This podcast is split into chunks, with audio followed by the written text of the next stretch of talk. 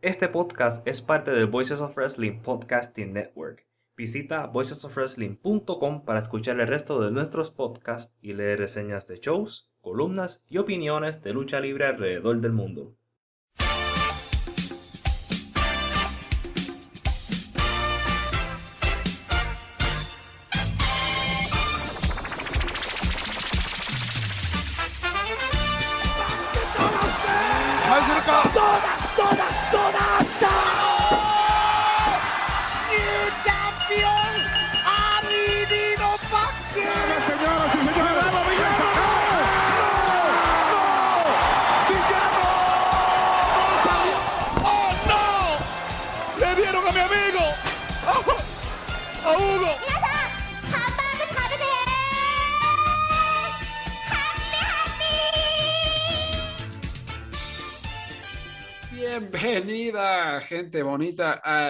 De Lucha Jovers. Ya estamos de vuelta justo a tiempo porque hay muchas, muchas noticias y previos que hacer y compañías que repasar.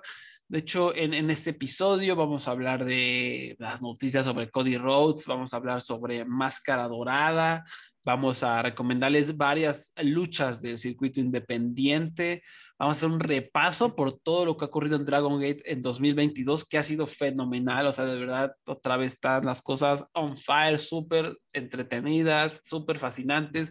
También vamos a hablar de Tokyo Yoshi Pro Wrestling, que tuvo un evento llamado Positive Chain, y un pequeño previo de Rey de Reyes que se va a llevar a cabo este sábado. Y para hacer todo esto, me acompaña el buen Abraham. Abraham Delgado, ¿cómo estás?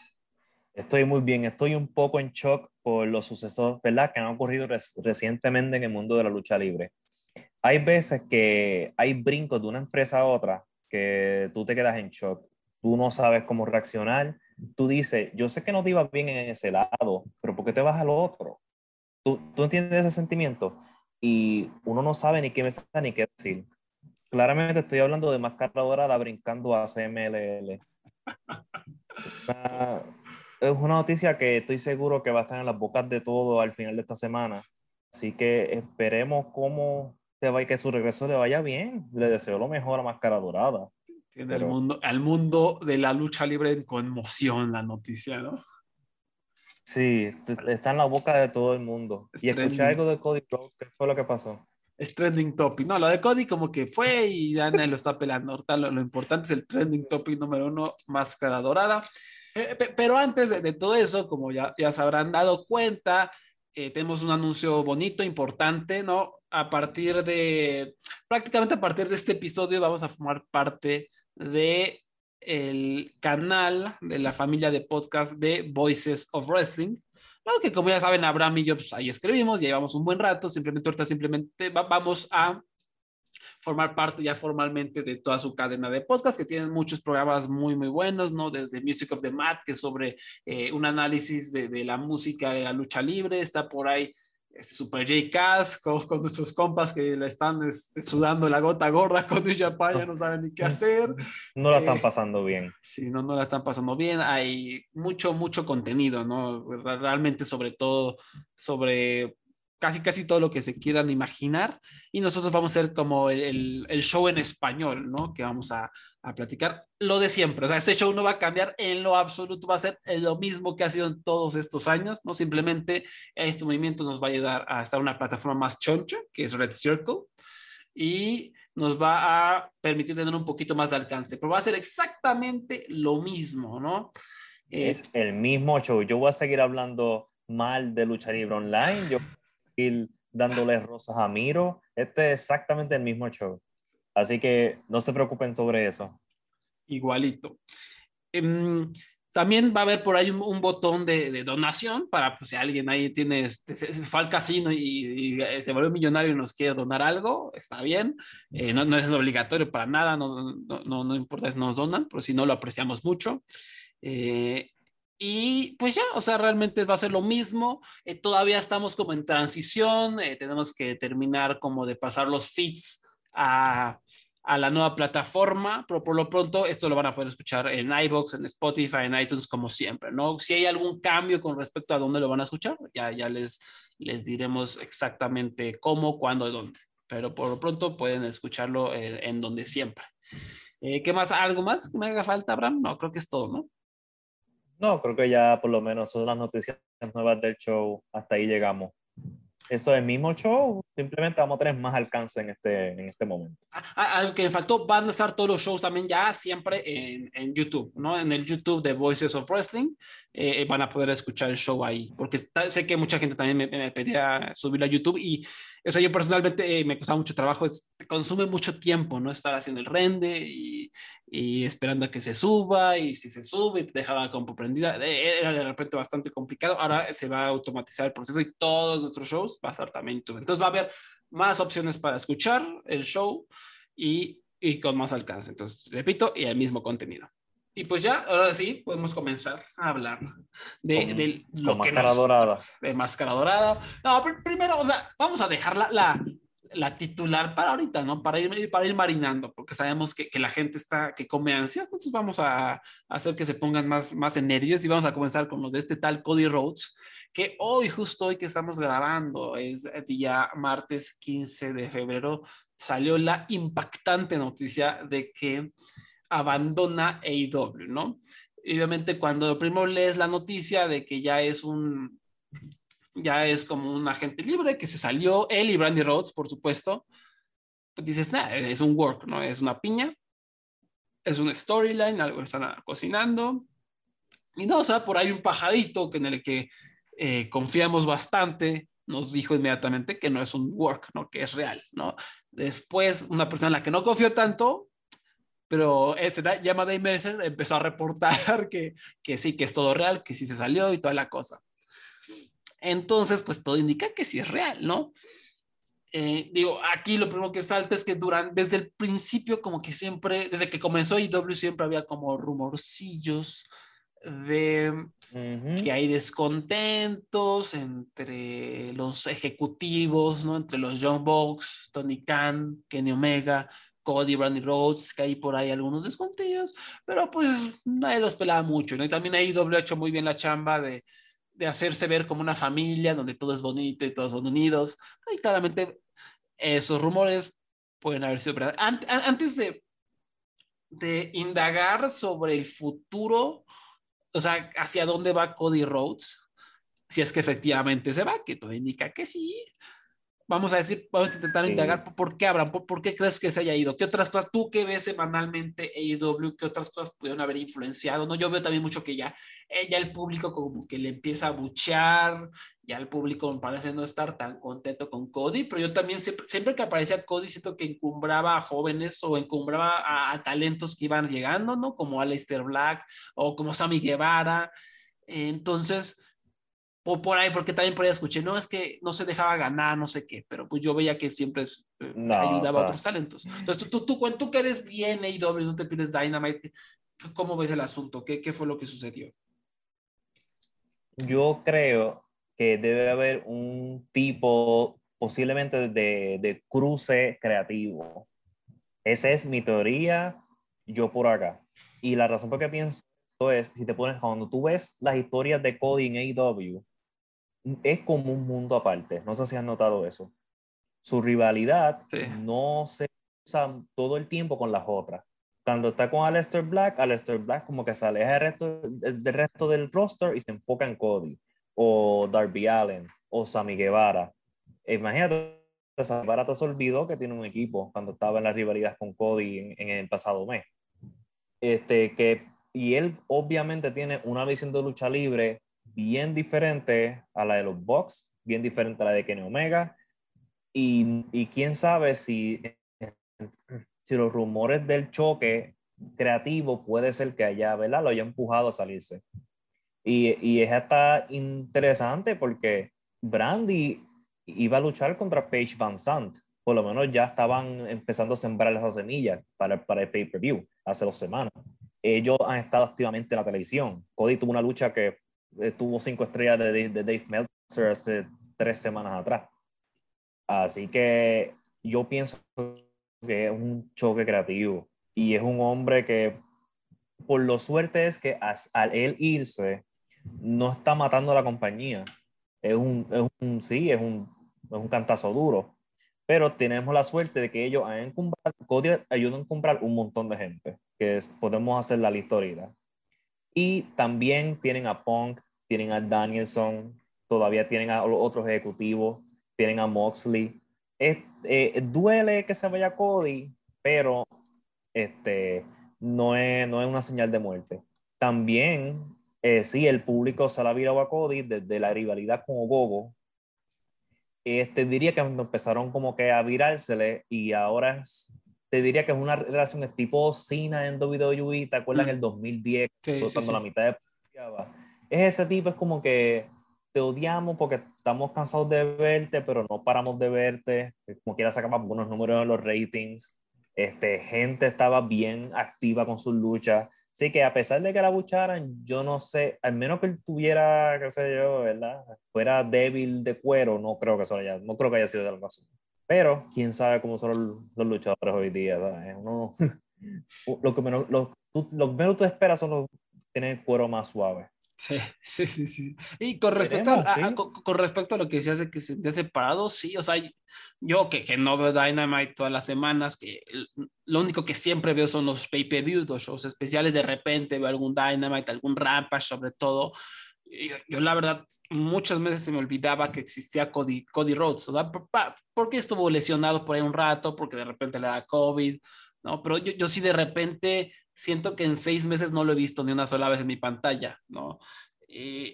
y sí, o sea, como que se sentía otra vibra totalmente distinta, incluso por ahí lo llegamos a decir, de que sentía ahí como uh, lo de Cody, se ve que él lo está buqueando, o sea, se nota por el estilo de booking tan, tan sureño, no tan clásico, tan old school, y lo otro se nota un poquito más eh, modernón, más tradicional.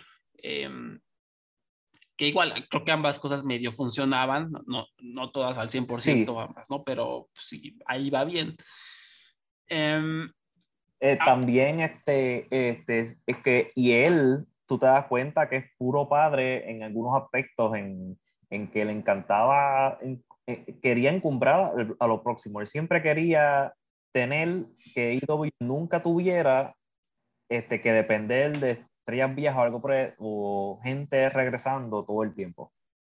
Sí, o sea, sí, o sea ahorita no existiría, para empezar, eso hay que decir, ¿no? AEW no existiría sin Cody. O sea, Cody fue una de las fuerzas impulsoras más, más, más, más, más, importantes y ayudó a mucha gente a meterse y como recordarán, el vato estaba encumbradísimo, incluso estos meses, a pesar de que tenía esta reacción de tipo John Cena, como decía eh, Abraham, si, eh, no me, si no me corregirás, pero también estaba muy encumbrado, ¿no? O sea, ya sean abucheos o, vítores, estaba encumbrado el hombre, o sea, le, había muchos gritos cuando él salía. En, una reacción súper interesante todo el tiempo, todo el tiempo. Él salía y tú sabías que iba a ser algo especial y él creó, yo diría, momentos especiales que como que el, ese odio que este, o por lo menos cansancio de verlo creó una dinámica, le daba una dinámica diferente a esos segmentos. Sí, sí, sin duda alguna. De hecho, yo me acuerdo, o sea, los primeros Dynamites, eh, de los momentos más increíbles, o cuando ya realmente comenzabas a ver la diferencia con WWE, en cuanto a reacción del público, eran gracias a promos de Cody Rhodes, ¿no? Gracias a la menos que dice chaval, no sé, contra MJF o, contra Chris Jericho o contra quien fuera, la reacción era tan grande que inmediatamente era un contraste a lo que veías en NXT, veías en Raw, en SmackDown, donde sea. ¿no? Pues aquí se veas al público feliz y, y, parte del show. Pero bueno, detrás de escenas, eh, Cody era vicepresidente ejecutivo, era como director de relaciones eh, con la comunidad, o sea, Community Relations. También era compañero con, es todavía compañero con Cutie Marshall en la, el centro de entrenamiento de la Nightmare Factory, que por lo que reportó Mercer, él seguirá todavía formando parte de eso. Em, pero después ya de que sucedió todo esto, eh, igual lo, que reporta Mercer es que eh, las negociaciones, o sea, que iba a expirar su contrato y las negociaciones se desmoronaron el lunes. Eh, y que pues la mayoría de las personas más importantes en AEW no sabían que algo estaba pasando, no dijeron pues no hay problema, Cody y Brandy se, se van a quedar y cuaje, ¿no? Fue, fue, una, una gran sorpresa, Aquí hay una cita que me parece interesante. Dice, varios se sorprendieron y no supieron nada hasta el día de, pero una persona nos dijo que nunca pensó que sucedería cuando expirara el contrato de Rose. Esa persona en realidad sabía que esto vendría por algunas semanas, eh, que esto iba a ocurrir desde hace algunas semanas y lo atribuye a infelicidad por parte de Rose, a pesar de que todos otros testigos dijeron que los vicepresidentes ejecutivos estaban llevando mejor de lo que se habían llevado en mucho tiempo. O sea, esta cita me parece muy interesante porque inmediatamente te dice que en algún punto no se llevaban bien, ¿no? O sea, en algún punto. Yo, yo sí creo que es, tiene que ver con el lado creativo. Claramente, Tony tiene, Tony ya como que tomó el libro, o sea, Tony ya se apropió del libro y es el que está buqueando todo. Y para mí que... por completo. Sí, le empezó a decir a Cody, tú hazte para allá, tú a lo mejor buquea tus cosas, pero yo me encargo de todo lo demás, y a lo mejor eso a Cody no le gustó, no le gustó a lo mejor que, que lo estuvieran sofocando creativamente, no le gustaron las decisiones de, de, de Tony Khan, que bueno, ahorita hablamos más de eso, pero a lo mejor Cody que era más una NWA tipo, tipo lo que está haciendo Billy, Billy Corgan, y Tony mm. Khan no lo dejaba, puede ser, y, y en algún punto pues yo creo que es, todo eso terminó de, afectar mucho a Cody y se quiso salir, ¿no? Y obviamente supongo que también debe, haber habido algún problemilla con Kenny, con los John Box, ¿no? Por algo había esos rumores constantes, rumoritos, ¿no? Chiquitos, chiquitos, pero constantes a lo largo de, de varios años, ¿no? Entonces, pues, eh, está, está locochona la, la situación. Ahora, ya lo hablabas, ¿no? ¿Lo necesita IW? Realmente no. creo. Eh, o sea, como dices, no va a ser la muerte. O sea, no, no es que esto signifique que adiós y doble algo así. Ya tenemos, como decías, a CM Punk, a Brian Danielson, ya están encumbradísimos MJF, Hangman Page, para allá va Bull Boy. Eh, Darby Allen. Darby Allen, acaba de llegar Keith Lee, eh, más toda la gente que quieran contratar. Está Adam Cole, por supuesto, que va a ser una de las grandes estrellas de la lucha americana en los próximos cinco años, por lo menos, por lo menos. Entonces, pues realmente así que ellas lo necesitan, ¿no? Yo, yo creo que sin duda alguna eh, es un plus, a tener ahí a Cody es un plus por lo que platicamos, por las reacciones. Y, y, aquí se ve afectado el booking un poco lento que tiene Tony Khan, ¿no? Siempre como que deja cocinar mucho las cosas, a veces no se anima a jalar el gatillo y tener esos duchones de ensueño, y ahora pues nos quedamos sin Cody con, con John Moxley, sin Cody con rivalidad con Daniel Bryan, con Omega, con, con Punk. Con Punk, o sea, adiós todo eso. Digo, si es que no se llega a algún acuerdo en el futuro. Para mí que, para mí que eventualmente él va a volver porque todavía es joven. Sí, sí, sí. Y si, y, si, y si realmente va al lugar que se está diciendo, él va, él va a querer volver corriendo. Ese es mi, ese es mi, yo, mi teoría me dicen en cinco años si estoy correcto o no. Este, si, realmente, pero como quiera, hay que aplaudirle eh, a Cody sus contribuciones a que AEW subiera. Eh, muchas de las estrellas que están ahora fueron gracias a él él trajo MJF, él creó la plata, básicamente el estándar de lo que es MJF, ¿verdad? Se creó gracias a su rivalidad con él. A, eh, Darby Allen, a este, este, el líder de Dark Order, ay, Dios mío, se me fue el nombre. Ah, eh, Brody Lee. Brody Lee.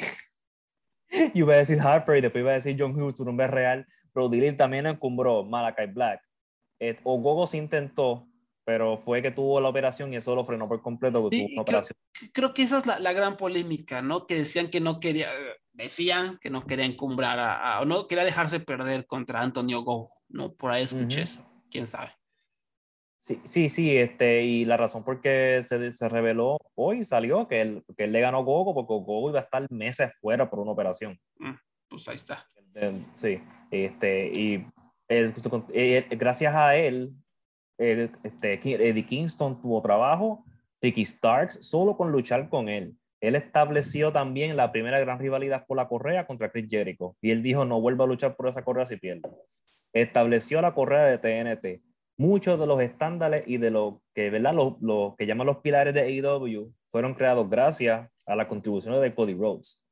Este, así que al mismo tiempo, al él ayudar a esta gente irse, no dejó estancada la compañía tampoco él ayudó, ¿verdad? A que por lo menos todavía se queden navegando en buenas, buenas aguas.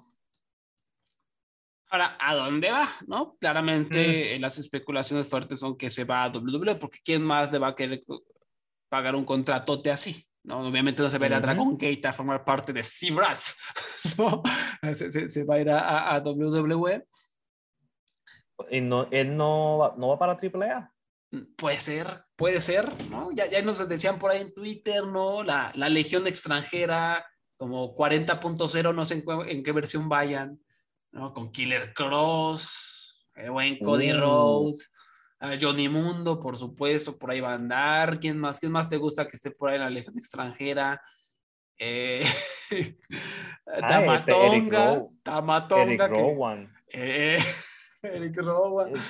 Estamos aquí salivando. ¿Por, qué AAA no ha contratado a Eric Rowan? No, cállate, los Cállate. Easy 3. Imagínate, No, no, imagínate una lucha de Murder Cloud, Monster Cloud y Dave the Clown contra Sam Adonis, Easy Tree y Killer Cross. No, no.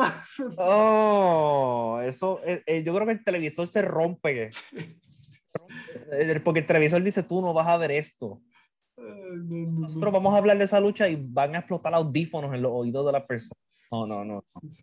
Entonces, pues sí, este, el próximo mega campeón de la AAA. O si no, ¿por qué no? Con Jeff Jarrett, ¿no? Vamos a revivir a el Global Force Wrestling. Vamos a, a sacar el oro. Global Force Gold, papá. Vamos a comprar el oro. ¿Tú compraste oro cuando estaba disponible? No, desgraciadamente no alcancé esa gran oportunidad de, de negocios. Yo, yo tampoco. al final, de, de, este, él le va a ganar Okada en New Japan para coger el, título. Todo eso de que luchaban en Estados Unidos, ¿se acuerdan? Este, sí. Okada contra Cody Rhodes, era solo un setup. Ya saben que en New Japan se tarda, se marina lento. Era eh, long term storytelling hasta ahora. O sea, Cody nos olvidó, dijo, yo voy a acabar esa rivalidad y la va a acabar. A ver, y, eso no va a ir a MLW. Por supuesto, el, este, ¿cuál sería el equivalente español o mexicano de Cody, ¿no? Para participar en lucha azteca. Cody Caminos, ¿no? El Cody Caminos va a luchar contra mil muertes en, lucha de, ataúd. Puede ser, puede ser que eh, y además, ¿sabes? Ahí va a estar feliz porque todos están felices con el tío Bauer, nadie le hace a pedo, ¿no? Cody Rose Cody Caminos. Va a tener, ¿no? Cody Caminos va, va, va a ser el ídolo, el ídolo de MLW, ganando 4 mil dolarucos por ¿Cuánto les pagarán, no? Hacer 4 mil dólares, ya quisieran, ya quisiera, yo estoy alucinando. Yo, yo, estuviera luchando en MLW por 4 mil dólares. Sí, no, es, es, menos, es menos definitivamente, pero no especulemos, ¿no? Ahora, sí. Eh, o sea, sé que ahorita vamos a hablar de W, pero por, ¿por qué no? Vamos a ponernos bien locos, imaginar eh, toda la gente que está como sin trabajo, que son buenos para esto de las luchas, ¿no? Que Gabe Sapolsky se una con Cody Rhodes, con Jeff Jarrett, por supuesto, y que se una con Triple H, ¿no? o con el cadáver de Triple H, porque no sabemos si está vivo. Mm, o sea, no, lo hemos visto. Según la WWE tuvo, una, tuvo un, problema cardíaco, pero pues nadie sabe nada de él, no ha dicho ni pío. Entonces, pues, capaz ya este, Vince McMahon lo enterró, ¿no? Literalmente. Irónicamente. Sí, literalmente. este, pero sí, o sea, imagínate, o sea, sé que no va a pasar, pero, o sea, qué interesante sería que Triple H diga, yo con mis millones voy a hacer mi, empresa y voy a reclutar a Cody y a Gabe Sapolsky y a Jeff Jarrett y vamos a hacer algo bien loco, ¿no? Eso sería una posibilidad muy interesante ya que se están abriendo más puertas, ¿no? Y que ya hay más talento disponible. Yo lo vería. Sí, estaría interesante esa propuesta. No va a pasar. También está por ahí NWA, ¿no? O sea, Cody o sea, Cody, como hemos dicho mil veces, su booking era tipo sureño, tipo old school, quedaría perfecto con lo que es la NWA, aunque ya, ya, ya no es el power de en sus primeros años, ya es un monstruo más feo, o sea, es un monstruo viejo y feo y deforme, que de repente da algo de qué hablar, pero en general está hecho pedazos. Pues Cody a lo mejor se va por ahí, o a lo mejor quiere echarse su tour por las indies un ratito, quiere luchar contra su muy buen amigo Zack Ryder, a.k.a. Matt mm. Cardona, que es el campeón de la NWA, que la está rompiendo, que está en boca de todos. Ahora, Tremendo trabajo que está haciendo. Sí, sí, sí, estará medio chafa que Cody pase de, de esto, de, de AW a, a GCW. O sea, de que Excalibur esté narrando tus luchas a Kevin Gill narrando Kevin. Gill, oh. O sea, es un o sea, estamos hablando de extremos. O sea, de Dios a, la caca de las cacas. O sea, eso, es lo que pasa. Eso es triste. Entonces, ¿tú cómo ves? O sea, ¿ves alguna de esas opciones viables? Quitando ahorita WWE por, por unos minutos. Fuera de él hacer un tour independiente, yo no realmente, yo no lo veo que se quiera ir por, acostarse con la NWA, con MLW, porque que, ¿sabes? ¿Por qué él va a aceptar menos dinero? Yo no creo que sea el tipo de persona que vaya a aceptar mucho menos dinero por diferencias creativas, si es el caso. Y no es él solo, es él y la esposa. Y solamente hay una empresa que puede ofrecerle dinero que, que él, ¿verdad? Para su estilo de vida y que puede tener. Y sabemos cuál es. Efectivamente, y ese es All Japan Pro Wrestling. All Japan Pro Wrestling. Está contratando a todos los luchadores más feos de, del circuito independiente japonés. No, este WWE, y obviamente le ofrecerían una buena lana. Por ahí escuchaba a gente que decía, no, pues cómo se va a ir a, a, a, WWE si no lo van a querer usar, no lo van a empujar. Yo creo que si le vas a pagar un montón de dinero, le tendrías que dar un empuje. O sea, ahora, que la WWE tenga una idea de lo que es un empuje y lo que en realidad es un empuje es, es, es, distinto, son dos ideas distintas, pero pues yo, yo, yo pensaría, o sea, mi, mi, primera predicción es que se va a ir a WWE, le van a pagar un montón de dinero, no sé si llega a sumas de Brock Lesnar, pero va a ser una buena suma, lo, lo van a meter a como una de las estrellas importantes, porque recordemos, en AEW no era precisamente estelarista, estaba como en la mid-card arriba, ¿no? Como upper mid-card, ¿no? Por ahí aproximándose al main event, pero todavía no. O sea, en WWE a lo mejor sería evento estelar, pero tampoco sería una estrella, o sea, tampoco, o sea, si lo que este hombre quiere eh, es este, creatividad, es libertad creativa, pues estamos en problemas, porque eso no lo va a obtener en WWE, claramente. A lo mejor lo impulsan y, digamos, el tope sería un Drew McIntyre, que está empujado, que es una casi estrella, pero que igual siempre pierde, que realmente no está encumbrado como debería, como se podría encumbrar, y que la gente va a querer mucho, y que la gente va a decir, este güey es el mejor luchador de la empresa, cuando en realidad no está moviendo boletaje. Me parecería que eso es algo que, que puede ocurrir. ¿Tú cómo ves? Yo, si él brinca realmente a la WWE, hay dos cosas que van a pasar. Y yo creo que él posiblemente haya debatido esto. Número uno, va a tener un espacio importante en WrestleMania este año. Y número dos, él va a ser campeón. Eh, eh, recuerda que hay dos correas. Y también tenemos el caso de que yo no sé si, si harían esto, pero Roman Reigns no tiene quien le gane. Tal vez tengan que buscar a la estrella, a una estrella de afuera joven para que le gane fin a Roman Reigns. O simplemente le dan la otra correa y es campeón en Raw como por un año sin que nadie le importe. Pero este, si, si, si él no va a tener la libertad creativa, yo creo que el deal debe ser dinero y posiblemente unas oportunidades que no tenía antes. Y yo estoy seguro que en el, dentro de él, en el ego, él todavía posiblemente tenga como que la... La, la, la, espinita. sí, la espinita de que WWE yo no pude subir de tal nivel, pero yo puedo ahora. Especialmente porque WWE no tiene estrella. Yo llego allí él sabe que inmediatamente esa va a convertir en la estrella más grande, este, porque ¿quién más está? ¿Quién más?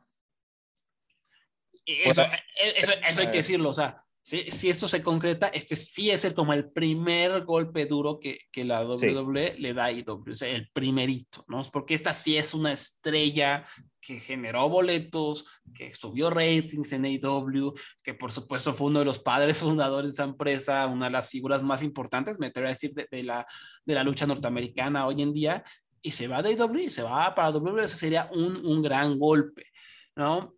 Ahora, es que se me hace tantos sería también bastante patético, me parece, porque Cody se salió de la. WWE echando pestes, y criticando, diciendo todo lo que no le dejan hacer y burlando, bueno, no burlándose, como hablando de todo lo que desperdiciaron con él durante su etapa como Stardust. Y ahora regresas así como si, o sea, a pesar de que Uf. estás en una empresa buena, ¿no? Que está haciendo bien las cosas, te vas a, a la empresa horrible que literalmente vive gracias a Fox, que para los que no sepan es una de las cadenas más tóxicas que en el planeta, o sea que eh, literalmente gracias a ellos eh, el fascismo va a la alza, en general Fox. ¿no?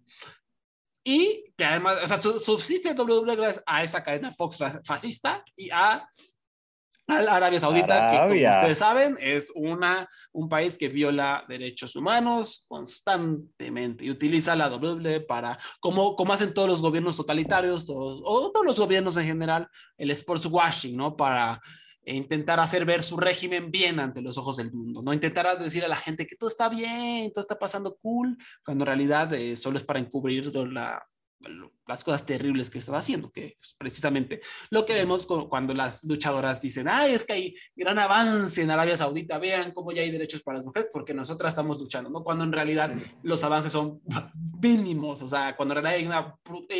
Es ridículo, o sea, el trato de mujeres en Arabia Saudita y, y la cantidad de violación de derechos humanos, ¿no? Entonces, Cody, echas, te vas de WWE, echas pestes, que es una porquería, vas a CIW, una empresa que todo lo que sabemos moralmente ahí la lleva, como todas las empresas con dinero claramente eh, tienen algo malo, y sobre todo empresas estadounidenses, pero bueno, o sea, no está tan mal, o sea, no, no están asociados con Arabia Saudita. Entonces, y de ahí te pasas, te regresas a AEW con la cola entre las piernas, una empresa terrible que es WWE, eh, éticamente por los suelos, ¿no? Entonces, ¿qué, qué, qué está pasando ahí? Eres un hipócrita.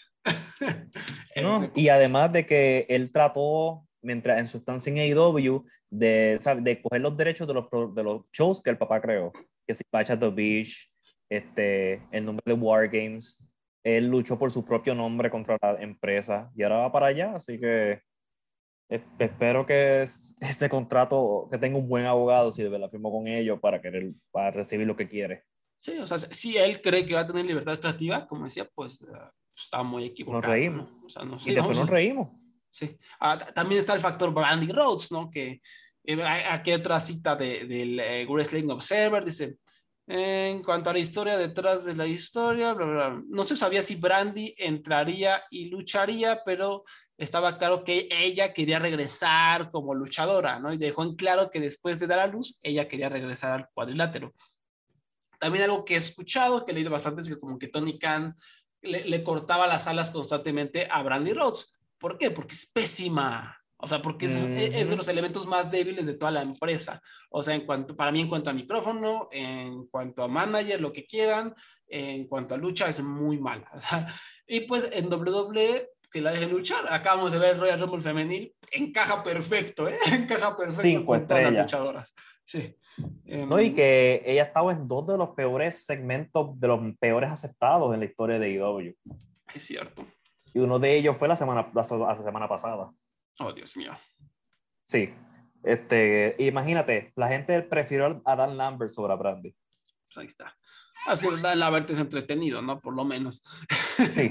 Sí, entonces, pues sí, yo creo que también ahí a lo mejor hubo un problema eh, de que no dejaban luchar a, a Brandy Rose o Tony Khan recortaba las alas, algo por ahí estaba pasando y pues hubo un, un poco de enojo también relacionado a la parte creativa. Ya veremos. Otra explicación podría ser que el vato simplemente dijo, pues ya tengo una hija o un hijo, no sé qué sea, eh, tenemos millones, pues ya mejor me retiro o me la empiezo a llevar más leve, a lo mejor un día regreso, a lo mejor me tomo libre un rato para calmarme, para descansar y pues ya, ¿no? También puede ser, o sea, un hijo te cambia la vida y él acaba de tener un hijo una hija, entonces, Sí. pues mejor, ¿no? Puede ¿O quieres ser, o quieres ser actor? Oh, Con, Híjole. con- con- con el tatuaje está difícil, pero con el tatuaje va a estar difícil porque ay, qué tatuaje tan feo, sí. feo, feo, feo, asqueroso. Uf. Y lo increíble es que hay gente que lo tiene. Que no ¿Ah, es él. sí? Ah. Sí, sí, tú, tú puedes buscar fanáticos que tienen el tatuaje de Cody en el cuello. Ah, qué extraño. Qué gente, gente es muy extraña. Ay, bueno, Son eh, los no sé, gringos, mano. Esos gringos son tremendos. Entonces, pero lo de Cody todavía es una incógnita. Eh, creo que nuestro, nuestro consenso aquí es que había problemas creativos y que se vaya a la WWE. Y que ahí no lo van a tratar tan bien como él cree. Bueno, quién sabe qué pase. A lo mejor si se vuelve como una atracción tipo Brock Lesnar, a lo mejor si la rompe, a lo mejor si ayuda a cambiar las cosas, pero pues todos los indicadores son que no va a pasar gran cosa y que simplemente llegar a WWE sería como un acto más de hipocresía que, que de otra cosa. Y algo más que nos haga falta indagar sobre, sobre Cody, creo que, creo que ya lo abarcamos todo. Sí, ya hablamos hasta de sus contribuciones en la compañía, pero que, que- y, y- y su peor decisión claramente fue el tatuaje. Pero vamos a ver, yo le, le deseo lo mejor en su futuro. Vaya con Dios, vaya con Dios. Y Vamos, quien hay, que hablar, el, el evento estelar viene ahora. Sí, o sea, quien definitivamente no fue con Dios es Máscara Dorada, ¿no? Que, que después de toda la especulación, ¿no? De que a dónde se va a ir, luchadorazo, pues regresa a las filas del Consejo Mundial de Lucha Libre, ¿no? ¡Qué emoción! ¿no? ¡Qué emoción! Entonces, esto es maravilloso para el, Consejo, que se está hundiendo, que se está cayendo a pedazos eh, de aburridos y de malos. Y pues Gran Metalik viene también a, a darles un, un, poquito más de, de, impulso, de visibilidad, es una estrella que siempre se luce, que siempre atrae a los extranjeros, al turismo, que siempre deja bocas abiertas, es un grandísimo luchador, pero pues sí es súper decepcionante, ¿no? O sea, tantas opciones y te vas al consejo. Oh. Ahora, lo, lo, Ahora dime, tengo, dime. Te tengo una pregunta de máscara sagrada, ahora es que vamos, vamos, vamos a ver. Y él tiene problemas con empresa o tiene una mala reputación de casualidad? Yo, que yo sepa, no. O sea, yo, yo, no sé nada de que tenga una mala reputación, de que alguien lo odie. Lo que sí te puedo decir es que no sé si sea coincidencia que varias empresas que lo han tenido no lo han utilizado bien. New mm. Japan, recordemos que se fue de excursión un año. Los rumores apuntaban a que iba a tener una rivalidad fuerte con Bushi durante varios meses, pero fue cuando Bushi se lesionó, me parece que se rompió el cuello eh, porque la camoteó en un Styles Clash, me parece que fue una de, una de las víctimas del Styles Clash Bushi, a lo mejor me equivoco.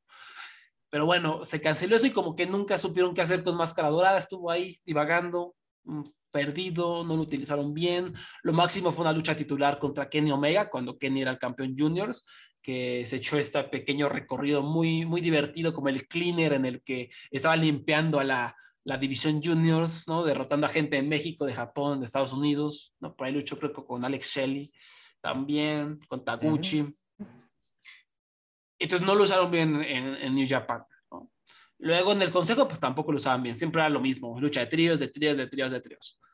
En WWE llegó y parecía que sí, parecía que sí, y no lo usaron bien. Pero bueno, es WWE, aunque, aunque él estuvo en 205 Live, donde al principio parecía que alguien más tenía ahí las garras, pero pues, tampoco lo utilizaron bien ahí. Pues no sé qué onda. O sea, sí, a lo mejor Máscara eh, no es fácil de trabajar con él, a lo mejor es verguerito, no creo. Yo, yo, de verdad creo que pues ha tenido entre mala suerte de que la lesión de Bushi, el Consejo Mundial no sabe buquear y WWE no sabe buquear. Yo creo que va por ahí. Um, ahora, ahora, también comprendo esa decisión y, y creo que hasta la, la, respeto bastante porque, o sea, él, después de estar en WWE, de hacer su dinerito, realmente él quisiera quedarse en donde? En el circuito independiente, donde es un tienes que talacharle durísimo en el circuito independiente, uh -huh. sobre todo porque, a ver, ¿cuántos luchadores mexicanos son estelaristas en, en GCW, en, en, no sé, en Glory Pro, en, en, todo lo que ves en Indie WTV, que, que no sea lucha memes ni eso, ¿no? Pues realmente no, o sea, no. No hay. No hay, no hay, a pesar de que Ares y Aramis andan por ahí y son buenísimos.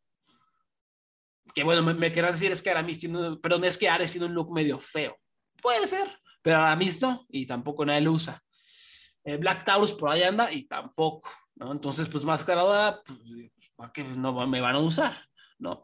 Y a lo mejor puede estar ahí talachando, ganando en dólares, pero igual sería estar en GCW, pedorra, empresa pedorra con P mayúscula, en estar viendo de estado en estado. Y él tiene una familia, seguramente es muy cercano a su familia. Pues, sería está otra cansado, vez. ya. Ajá, también.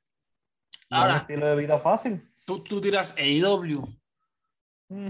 ¿Cuándo han buscado bien a luchadores mexicanos? Sí, Penta y Fénix después de dos años son campeones en parejas. ¿Son estelaristas? No. O sea, no. Eh, a mí me queda muy, muy claro que a Tony Khan le vale un camote la, lucha libre mexicana. O sea, como a muchas personas, es el estilo que menos gusta y a Tony Khan es una de esas personas. Lo comprendo porque tiene sus cosas muy eh, difíciles de entrarle. Entonces, AEW, o sea, si estás viendo que en AEW tampoco te van a usar, o sea, no vas a ser estelarista, no vas a ser, como no, no eres bueno en el micrófono, no sé que también sepa inglés, me, me, da la impresión de que todavía no es muy bueno, pues menos te van a usar. O sea, si no usan a Fénix, que sí habla inglés, más o menos, pero lo habla, que van a estar usando máscara dorada. Además, pues ya tiene... problema. Dime. No, y que Japón tampoco es una opción, porque ahora mismo los extranjeros les están, el tiempo de cuarentena es tan largo, de dos semanas, que posiblemente eso se termine pronto, que los extranjeros no quieren viajar porque no quieren hacer esa cuarentena, eso es estar fuera de tu familia meses. Aparte estar en el hotel dos semanas, ¿no? Sí, esta vez, es, y se han quejado los luchadores, por eso es que si ven New Japan o una, cualquiera, que una empresa que depende mucho de talento afuera, eh, en estos días eh, parece que tienen como cinco luchadores y es por eso, porque eh, los Osprey y Jay White no quieren viajar porque son dos semanas en un hotel este, el fantasma se, se queja públicamente de esto, famosamente, ¿sabes? Porque él dice cosas absurdas como estoy encerrado en un avión, pero tengo que esperar cinco horas para que me envíe una persona de COVID para después mandarme al hotel dos semanas para yo poder luchar, qué sé yo, un tour de dos semanas. Y sí, eh, y este, eso elimina opciones también. Así que entiendo más que se haya ido con, la, con, la, con el consejo. Sí, ahora también es a AAA, ¿no? Pero pues si ya conoces a toda la gente del consejo, ya tienes tus conectes, ya tienes como más grado de comodidad, pues te vas al consejo, ¿no? O sea, en triple a lo mejor no conoces a nadie o no te llevas bien con alguien o te sientes más inseguro, no sabes cuáles son sus planes y seamos realistas, seguramente la triple A tampoco lo usaría, así que digas, ah, no, va a ser nuestro estelarista. para mí debería serlo porque es espectacular, es un luchadorazo, pero pues, quién sabe. Entonces, pues sí, o sea, lo, comprendo. O sea, si en Estados Unidos no te dan oportunidades, porque tienes que hablar inglés, ¿no? Porque no podemos quitarnos esa mentalidad tonta de la cabeza. Tenemos que hablar inglés. Esa es lucha gringa, es la lucha gringa y, no creo que cambie pronto. MLW es la única opción que parecería buena, pero pues a lo mejor pagan un cacahuate, no, no sé. Y pues como digo, o sea, es, consejo es cómoda, eh, tienes tus conectes y lo más importante yo creo para un luchador de su edad, con su familia, pues seguridad. Ahí estás un poquito más, más seguro. ¿Cuántos años él tiene ya? Ni, ni, idea, vamos a ver si, si el tío Wikipedia nos dice, porque la verdad no tengo ni la más remota idea, pero debe estar en, a finales de los años 30, a finales de los años 30, debutó en el 2006, o sea que no es tanto, nació en 1988, o sea que no está joven, más o menos joven, tiene 33, 34 años por ahí, ¿no? ¿Quieres saber qué, ¿Quieres saber qué, yo acabo de hacer? ¿Qué hiciste? me volvió a pasar, no sé qué me pasa con este hombre. En vez de buscar máscara dorada, busqué a máscara sagrada y yo veo que él tiene 62 años y yo te iba a decir, él se ve muy bien para 62 años. Entonces vi la máscara y yo dije, pero es que esa no es máscara dorada, esta es máscara sagrada. un desastre, un desastre. Y me pasa, ya, primero lo confundo con cinta de oro y ahora lo confundo con, con máscara sagrada. Un desastre.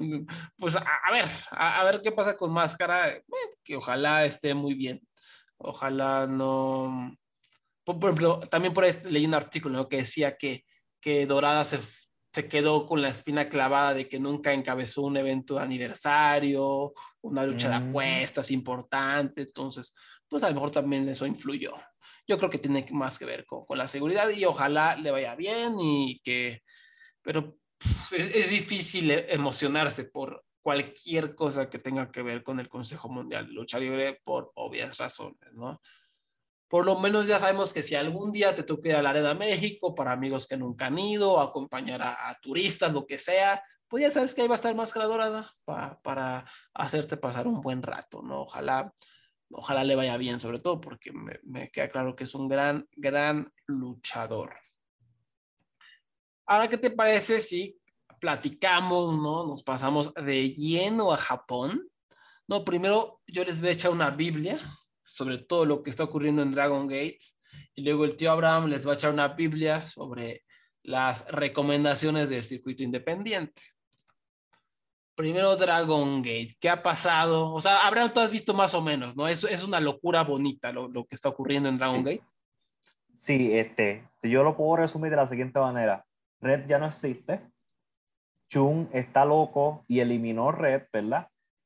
Y están creando nuevos, nuevas alianzas y nuevos grupos.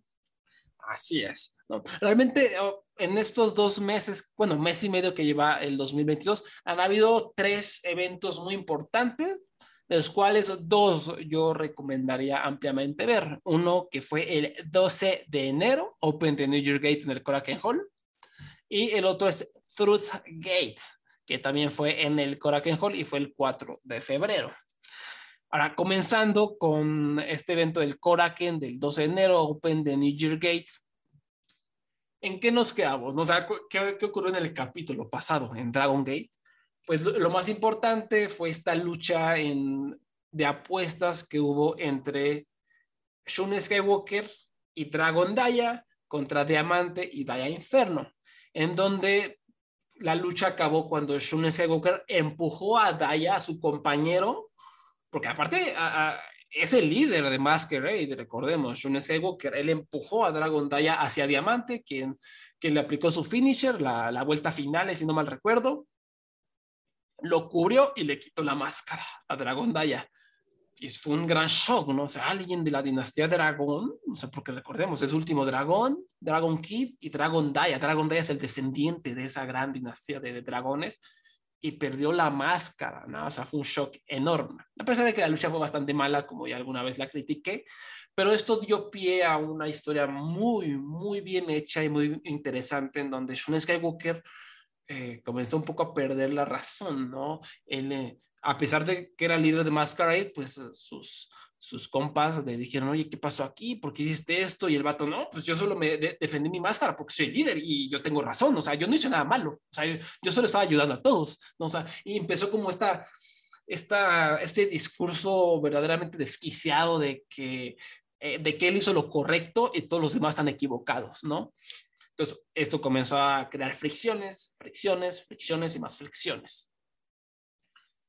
Como que ya Kota Minora, Jason Lee, la estrella, obviamente, Dragon Daya ya no volvió a aparecer durante todo el resto del 2021, pero Shun Skywalker estaba insoportable, ¿no? Como diciendo, no, es que yo, yo, yo estoy bien, yo estoy bien, pero así como un personaje medio loco, pero no es el loco que vemos en NXT, de, que le gusta Triple H, o sea, no es que se haya maquillado los ojos con delineador negro y las uñas de punk, ¿no? Como, como pasaba en NXT, no, simplemente era como una conducta, como, ¿qué te pasa? O sea, ¿qué te pasa? Eres un imbécil. Era, era un hombre raro, estaba sí. actuando raramente. Sí, sí, sí, insoportable. No, no estaba este, echándole ketchup a la gente como yo, como Ambrose. Así mero. Entonces, eso fue lo que ocurrió. Llegando a este eh, Koraken Hall, se pusieron las cosas más calientes. Eh, primero, eh, lo más importante, digamos, que ocurrió fue en el que parecía iba a ser el evento estelar de esa velada, que les juro fue la lucha más awkward, la lucha más incómoda que, que se puedan imaginar, donde Masquerade, Jason Lee, Kota Minoura y Sean Skywalker tenían que defender el campeonato de tríos contra R.E.D., Eita, Hyo y Kaito Ishida.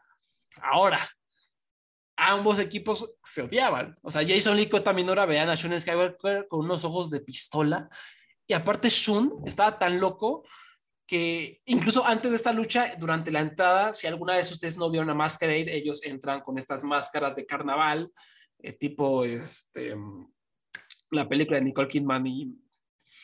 Ice White Shot. Eh, Ice White Shot, ¿no? muy bonitas las máscaras con su atuendo. Entonces, todos con las máscaras puestas, a Jason Lee, Taminora, Shun, La Estrella, Dragon Daya, se paraban en el ring, se acomodaban con las máscaras y al mismo tiempo se las quitaban. Después del incidente en el que Shun le hizo perder la máscara a Dragon Daya, ya nadie quería hacer eso. O sea, Shun como que trae las máscaras y, se las obligaba a ponérselas. Pónganselas, pónganselas. Decía, no, vete al carajo, te odiamos, ¿no? Quítate aquí. ¿no? Y, y en la entrada de esta lucha, Jason Lee también era con una cara de que se lo quieren agarrar a golpes. Y Shun, como un loco, eh, se trajo todas las máscaras y las puso en el ring como si no estuviera solo, ¿no? Y él continuó haciendo la entrada como si nada, ¿no? Eh, desquiciado totalmente. Y del otro lado, Eita, Hyo y Kaito Ishida, pues también traen un pique brutal porque como que el resto de R.E.D. es Vikento, Hyo, eh, Diamante, que estaba de regreso en México, entonces no estuvo en ese show, Bibi Hulk, Kai, que como recordarán es el campeón mundial, el Open de Champion, todos como que traen pique con Eita, como que estar hasta su madre, y Eita también anda muy grosero, como que los hace a un lado, no los toma en cuenta, lo mismo estaba pasando con Kaito Ishida, hay un... entonces toda la lucha fue súper incómoda, porque eran dos equipos que se odian a sí mismos, pero tenían como que fingir que quieren luchar por este, este campeonato de, de tríos. Y al final, lo que ocurrió es que Kota Minora accidentalmente, mm, medio accidental y medio no, le pegó a Shun con uno de esos cajones que, que, que en Dragon Gate, lo noqueó, lo cubrió Hyo, si no mal recuerdo, y perdió los campeonatos eh, Masquerade. Lo que pasó aquí, obviamente Shun Skywalker se paró todo enojado y dijo, no, ¿qué les pasa? Discúlpate, ¿no? Y empezó a gritarle a Kota Minora, discúlpate, discúlpate, como un absoluto desquiciado, ¿no? Eh, siguiendo lo que ha estado haciendo su personaje discúlpate, discúlpate, discúlpate, no, y Kota ¿qué te pasa, carnal, no? Entonces ahí se armó el pleito bastante gordo, Hyo entró al ring y le ofreció la mano a Shun Skywalker, le ofreció unirse a R.E.D. y Shun aceptó.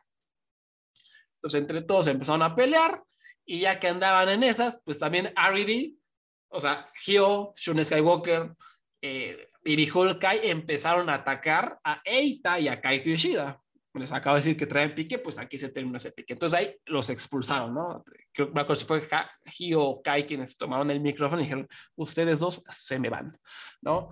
Entonces los expulsaron de R.A.D. A la noche siguiente, que también fue en el Korakuen Hall en Open de New Year Gate, ya anunciaron formalmente que R.A.D. deja de existir. No, no fue el siguiente, fue el mes siguiente. E, en Truth Gate, que R.A.D. deja de existir y ahora se llaman C-Brats, con Z, Z-Brats. Entonces, básicamente es lo mismo que R.A.D. menos Eita, menos Kaito Ishida, pero con Shun Skywalker. Y su atuendo es como rojo con amarillo, está bastante bonito. De hecho, a Shun Skywalker le queda espectacular el nuevo atuendo, se ve como un killer y la verdad es que ha hecho un gran trabajo como rudo.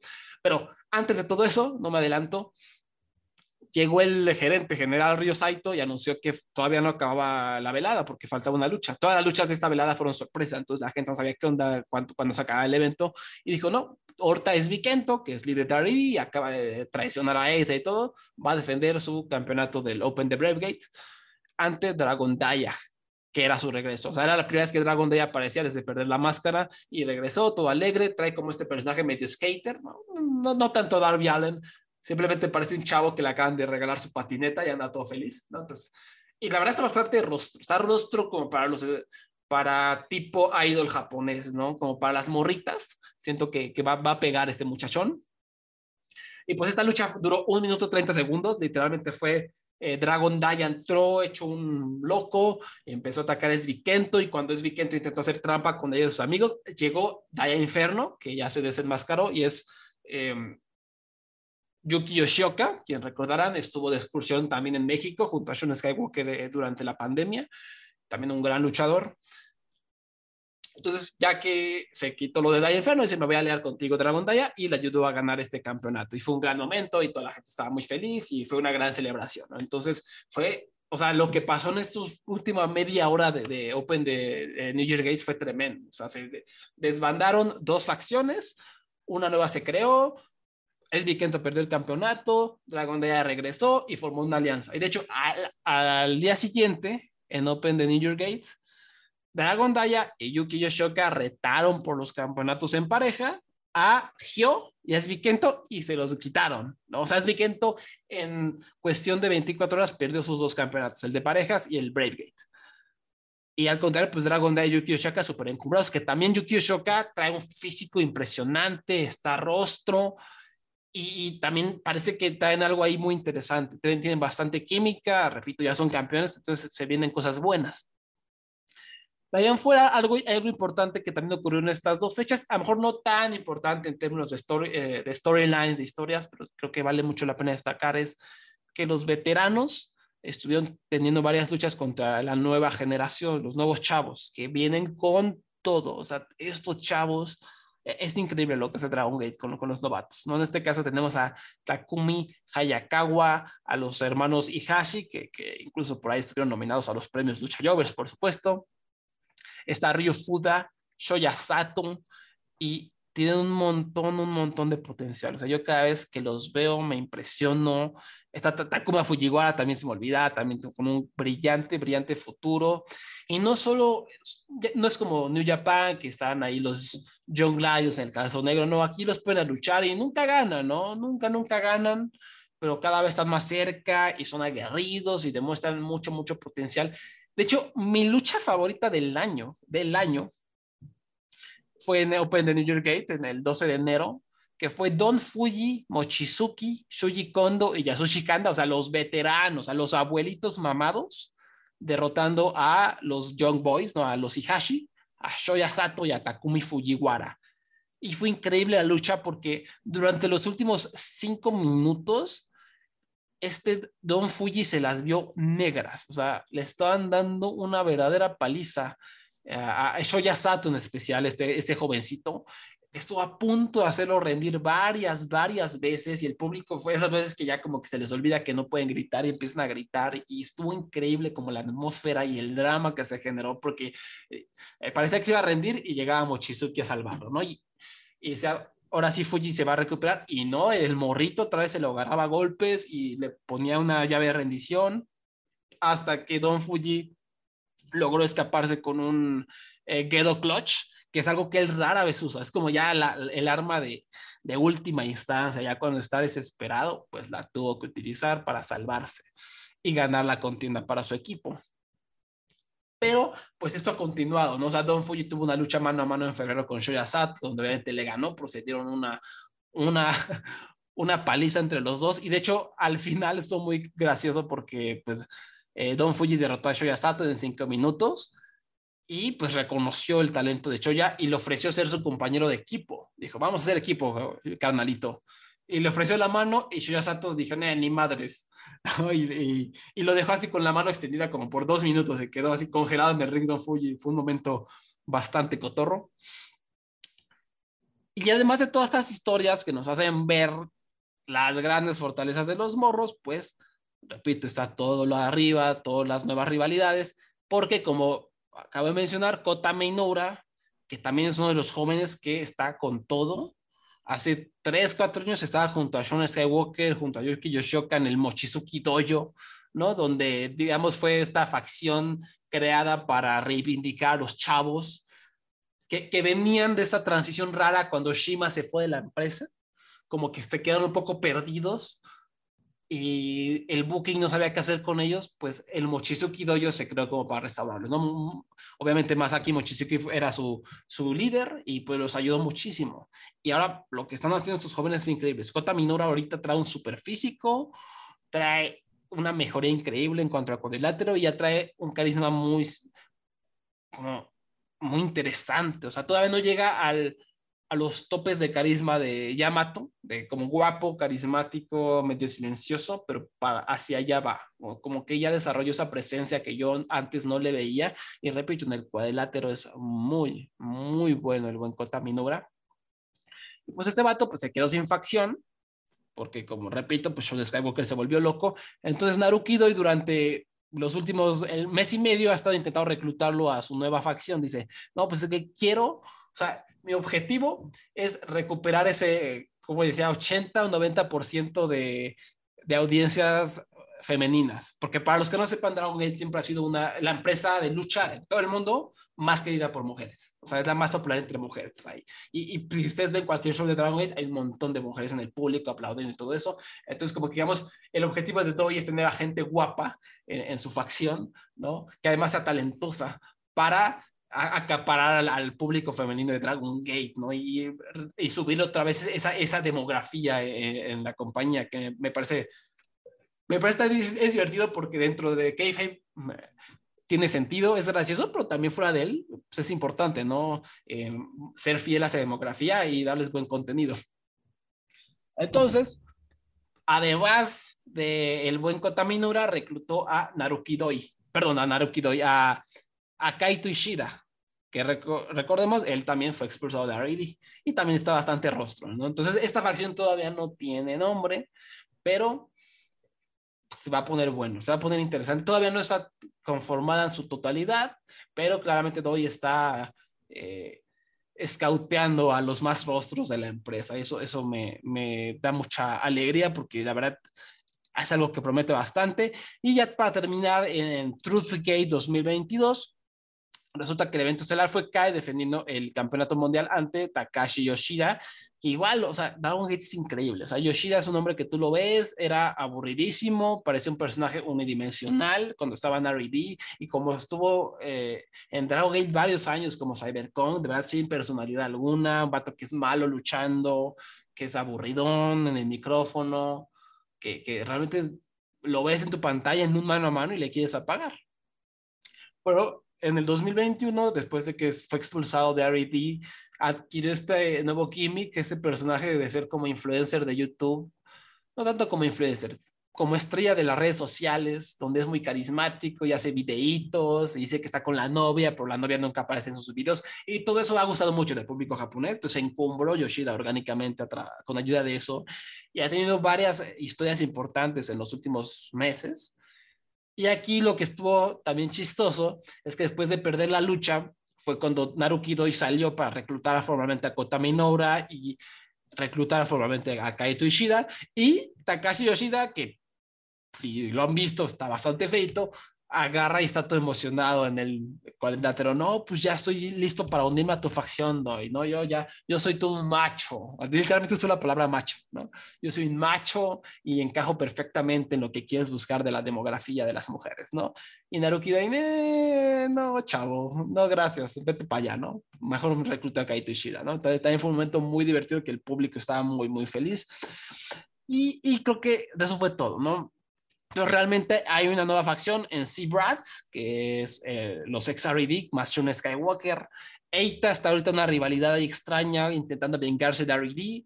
y le está ayudando Josuke Santa María, que es una persona con la que tiene mucha, mucha historia de, hace años. Eh, está todo lo de los chavos encumbrándose, luchando de manera increíble y por supuesto está la nueva facción de Doi que yo estoy fascinado con eso. Entonces, está muy divertido Dragon Gate las luchas han sido muy buenas, los eventos se pasan como agua en general. De repente, hay tu último dragón haciendo sus payasadas, pero la verdad es una empresa con buen booking que está creando estrellas a un ritmo desenfrenado, de verdad es asombroso. Y no solo estrellas que es tipo MJF, que solo es bueno para el micrófono, no, son estrellas que son buenas en el cuadrilátero, que tienen presencia, y que realmente tienen un rumbo en la empresa totalmente definido, o bueno, medio definido, por lo menos se ve que la empresa sabe del futuro que tienen sus chavos, ¿no? Entonces, creo que todo bien, todo bien con Dragon Gate. Por ahí lo de Kai como campeón todavía no me termina de convencer porque no es el mejor luchador, pero en cuanto a trabajo de personaje, ahí, ahí la lleva, ¿no? De hecho, es muy divertido verlo ahí este, entrando, metiéndose con los fanáticos, dejándolo que, que, que, vean su campeonato y toda la cosa. Entonces, pues sí, hay un poco de todo. O sea, para los que gusten de historias bien hechas, no tan telenovelescas, más de anime, a lo mejor, pues Dragon Gate es la empresa. Y repito, cuando suena la, campana, fenomenal. O sea, están haciendo un gran, gran trabajo. O sea, Dragon Daya, Kota Minora, Yoshoka, Casey, Jackie Funky Kamei está eh, como siempre, siempre entrega buenas luchas. Incluso Yamato lo he visto tener mejores luchas últimamente que en sus últimos dos años. Eh, Sean Skywalker, repito, como rudo se ve muy, muy bien. O sea, lo, poquito que, que, le hemos visto, que han sido básicamente dos luchas, se ve muy, muy bien el muchacho. Y pues a ver, todavía está por ahí Jason Lee volando, a ver qué hacen con él. Big Boss Shimizu, en cuanto quieran, le pueden poner un, un cohete en la espalda y hacerlo campeón porque está encumbradísimo y personaje que le dan, personaje que, que convierte en oro. Entonces, eh, eh, todo bien con, con, Dragon Gate, una empresa segura, saludable, sigue siendo la, la número dos en Japón, sigue acaparando demografías de niños, de hombres, de mujeres, de una manera muy orgánica y muy bien balanceada y es una maravilla. O sea, Dragon Gate es una maravilla. Para los que piensen que Stardom es la empresa número dos del mundo, no están perdidísimos. Es Dragon Gate y va a ser por mucho tiempo por todo lo bueno que están haciendo. Y ahora sí, Abraham. La, pregunta es: tengo una pregunta Dragon Gate. ¿Tú crees que Doi me contrataría a mí para su equipo? No, chavo.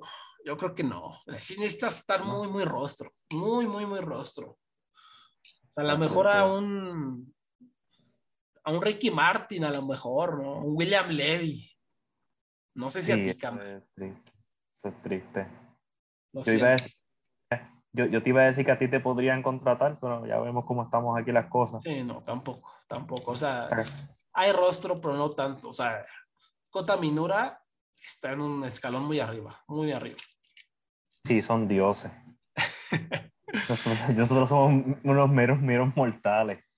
Amo, amo el concepto de esa facción. Lo amo y además qué talento. O sea, ya saben que Doi es mi luchador favorito después de Mochizuki en Dragon Gate y que reclute a toda esta gente. Ah, reclutó a Kaito Ishida, que también es como mi tercer, cuarto luchador favorito de la empresa. Entonces, qué felicidad. Estoy, estoy harto feliz, harto feliz. Pero cuéntame, Abraham, ¿qué, luchas indie nos vienes a recomendar? Hay muchas joyitas. Tenemos por ahí el Psycho Loco haciendo las suyas.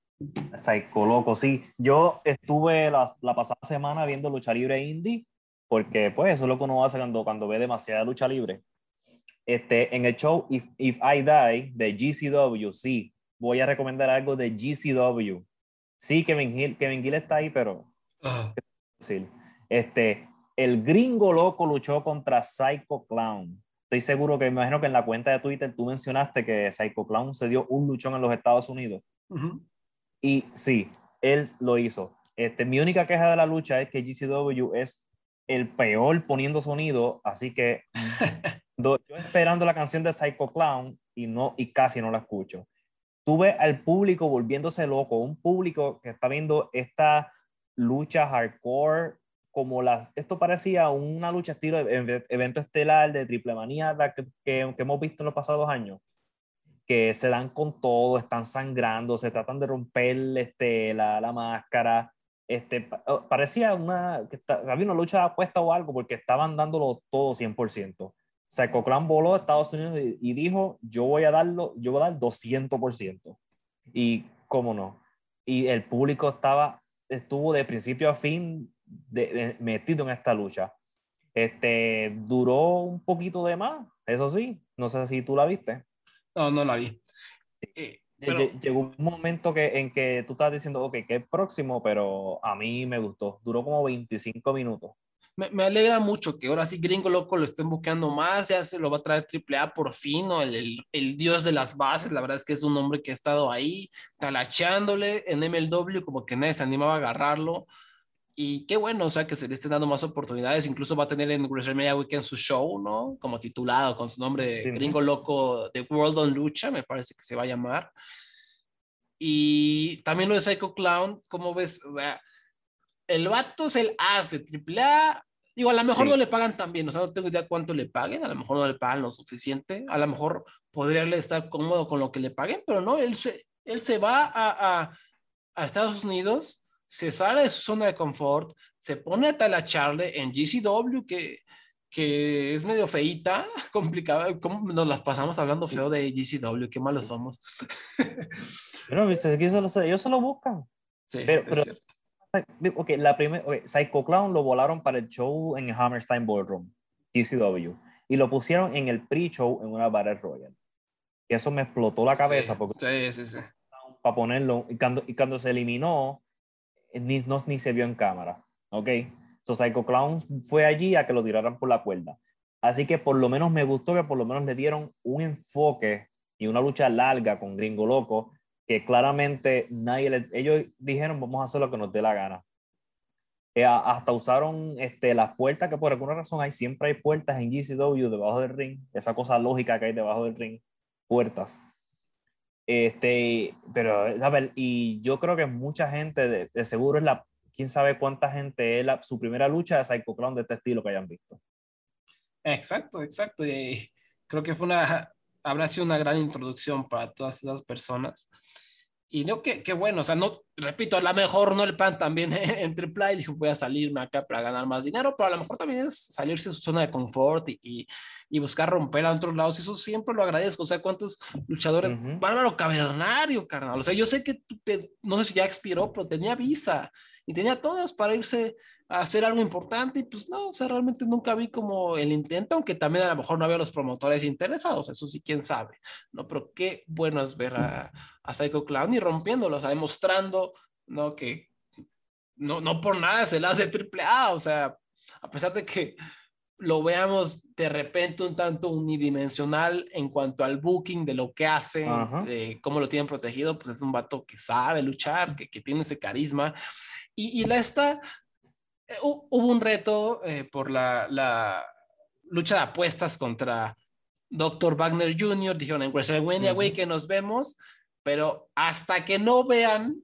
no estoy diciendo el gráfico anunciado en Twitter, no, hasta que no vean a Dr. Wagner Jr. en ese ring, no crean ni madres, no crean nada de lo que dice.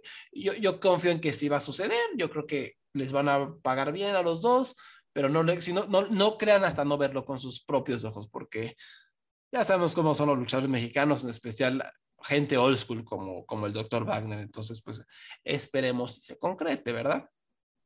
Una palabra para describir la presencia de Psycho Clown. Es una estrella. Sí, sin duda.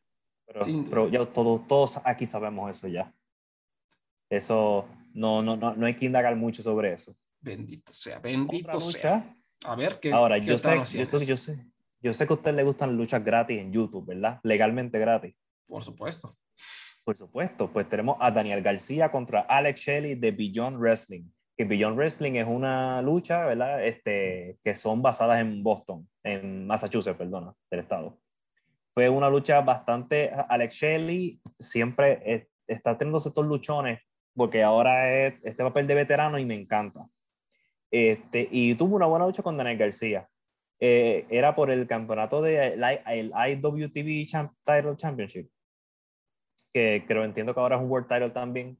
Este, pues Alex Shelley se lo quitó a Daniel García. Digo, espérate, no, perdóname. Alex Shelley le ganó a Daniel García, así que se ganó una oportunidad para luchar contra Wheeler Utah y él se lo quitó a Wheeler Utah. Pero la lucha de Daniel García con Alex Shelley dura como 15 minutos Está en YouTube, fácil de ver, gratis y me gustó. Y ahora vamos para una lucha por ese mismo campeonato, el, International Wrestling Television World Title, que no es gratis, pero pueden ver el promo después, que es AC Mac contra Alex Shelley. ¿Tú de casualidad tuviste esta o escuchaste esta lucha? Esta sí la vi y, la vi porque escuché mucho de ella. Es de esas luchas que ya veo a gente diciendo que va a ser su lucha del año que va a estar indudablemente por lo menos en su top 10, que es increíble, que el momento. Y, ahí cuéntanos entonces qué pasó. Aquí no fue, fue otra vez por, por, el campeonato de IWTV, por el campeonato de Independent Wrestling. Defendía Alex Shelley contra AC Mac, que nunca lo ha ganado y tengo entendido, o sea, AC Mac, como si siga el, circuito independiente, es de estos hombres que se han comprado muy bien, que es de los talentos más interesantes que tiene el circuito, ¿no? Sí, y eh, para los que no saben, IWTV es un servicio de streaming que tiene varias compañías de lucha libre, como lo es Beyond Wrestling o donde fue este evento Action Wrestling. Son varias empresas y entonces el campeonato del IWTV title es defendido en, las diferentes empresas, como estilo NWA, cuando ya en los, en los años miles en los 1900. Y me, encanta, ¿eh? me encanta este sistema que, que, hacen de defender ese campeonato, me parece muy interesante, que además permite darle luz a, varios talentos. Sí, y, y, a empresas también, porque esto está viajando por todo Estados Unidos. Y lo interesante, ok, la Alex Shelley y AC Mack tuvieron una, una tremenda lucha, eso sí. Eso, ¿saben? No se los quito y el ganador es AC Mack, se convierte en campeón. Pero lo que hace este momento especial este, este show fue en Georgia, en el sur de los Estados Unidos. Y esto es un hombre negro, abiertamente gay, que ganó por primera vez un campeonato mundial en los Estados Unidos. Este, y, y, y, no solo eso, lo que hace también en un momento especial es que tienes a un público que estaba muriendo porque ese hombre ganara. E, esa, muchas veces tú estás viendo eventos de lucha libre y tú piensas, ah, este, el público siempre le va a alguien. Pero hay veces que tú te das cuenta que hay un apego especial con el público. Como te diría el público de Hangman Page con los, con los fanáticos de AEW, ¿verdad? ese apego de AC Mac con esos fanáticos de Action Wrestling en Georgia, e, esos hombres, esos fanáticos hasta repetían la introducción de él. Y la historia es que AC Mac dice, ustedes no me han dado las suficientes oportunidades porque yo soy del sur de los Estados Unidos. Ustedes no quieren venir para acá a defender la correa. Pues ¿sabe qué? Yo le voy a quitar ese campeonato a Alex Shelley. Entonces, él entra, él es un héroe, Alex Shelley entra, es odiado, él actúa como tiene una super actitud horrible, porque vamos, es un profesional y sabe lo que hace. Sí, sí, sí. Es completamente odiado a pesar de ser un veterano. Este, una lucha donde Alex Shelley domina bastante y ese, pues, pues esta es la magia, porque esta gente es llevarle a un, a un éxtasis a la gente porque quieren que este hombre gane. Y hasta que eventualmente AC Mac le cuenta 1, 2, 3 y es una de las mejores reacciones que tú vas a ver este año. Ese edificio se quería caer. Y yo le diría a ustedes que si no tienen acceso a esta lucha o no tienen el tiempo, que por lo menos vean el promo que hubo después de esta lucha. Porque AC Max se tiró una clase de promo después, donde él dijo, y esto va a ser, va a ser interesante porque esto es algo que yo voy a seguir en los Estados Unidos, y es que él dice, ok, yo soy de Georgia, ustedes no quieren bajar para acá, pues yo te quité la correa y sabes qué, esta correa se queda aquí. Si ustedes quieren este, este, retarme, yo no voy a volar a Boston, yo no voy a volar a Chicago, yo no voy a callar, yo, ustedes vienen para el sur de los Estados Unidos, ustedes vienen a Georgia, vienen a North Carolina, vienen a Alabama, porque este campeonato es del sur. Y en una, ah, pero si ustedes quieren volarme a Boston o a cualquier ciudad, ¿sabes qué? Me tienen que volar primera clase y por Delta. La razón por qué específico Delta es porque este, Delta tiene su sede en Georgia. Eh, este, ah, ok, ok, Sí, sí, sí. No es, y la gente gritó Delta, que es posiblemente la primera vez en la historia que le dan apoyo a Delta Airlines. Este, sí, sí, sí. O sea, para, para que alguien grite por una aerolínea que todas las aerolíneas son horribles, excepto tal vez la japonesa, todas son horribles, ya significa que el luchador está encumbrado, ¿no? O sea, para que haya, haya logrado eso. Entonces, pues vamos a tener este tipo de rivalidad donde es el norte contra el sur de los Estados Unidos, como las luchas del norte con las luchas del sur, porque el campeonato está trancado en el sur. Eh, a nivel que este, hace, no me acuerdo, creo que hace dos días, este, el season de Beyond, porque Beyond Wrestling, de que es en, en Massachusetts, ellos corren por seasons. Pues el mm va a ser en el sur, porque AC Mac ganó una lucha donde si él ganaba, el show de Beyond tenía que ser en el sur de los Estados Unidos. Hmm. Que tienen como una dinámica interesante que por lo menos yo lo voy a tener el ojo encima porque no sé tú, pero me gusta cuando las indies hacen cosas buenas. Sí, sí, y qué bueno, o sea, que estén aprovechando también este campeonato, que repito, me parece una muy buena idea. Y ha sido muy interesante ver esto, el sur contra el norte, cómo lo están manejando, lo encumbrado que está Isima, que es una estrella totalmente, que lucha muy bien, y qué bueno que también Alex Shelley hizo su, su papel. La lucha, a mí, yo, yo cuando vi no me gustó así tanto para decir que va a ser mi lucha del año, pero también no tenía como todo el contexto de, de lo que estaba pasando y eso, ¿no? Ya que lo lees y dices, ah, no, pues sí, sí está pesado y sí me ayuda a dar todavía que me gustara un poquito más, ¿no? Y sí la recomiendo muchísimo. Eh, creo que por ahí luego IWTV tiene muestras gratis, así de sí, cinco por un días gratis, un día, una semana gratis y eso. Sí, ellos tienen hasta, ellos, ellos tienen hasta empresas de St. Louis. Este, obviamente su concentración es Estados Unidos. Y, este, y vas a ver muchos de los luchadores que tú ves en televisión, en AEW, por ejemplo, dan, se dan su vuelta por esa compañía, que, o sea, que si te interesa alguna de ellas, puedes entrar por el luchador que conoces y ves el show para ver qué es lo otro que tiene. E, e, esta de Alex Shelley contra, contra AC Mac es Action Wrestling. Ok, muy bien. Entonces, para que ahí lo anoten. Entonces, ¿qué más? ¿Qué, qué eh, más tenemos? Ahora vamos a, a, hablar del hombre, de un hombre controversial. Este, pues, porque es un idiota. Vamos a hablar de Will Ospreay. Que tuvo dos, dos, luchas interesantonas, ¿no? En las últimas semanas. Sí, en diciembre tuvo una lucha contra Amazing Red en House of Glory, que es una empresa en New Jersey, que House of Glory es una escuela de lucha libre de, de Amazing Red y también hacen su show.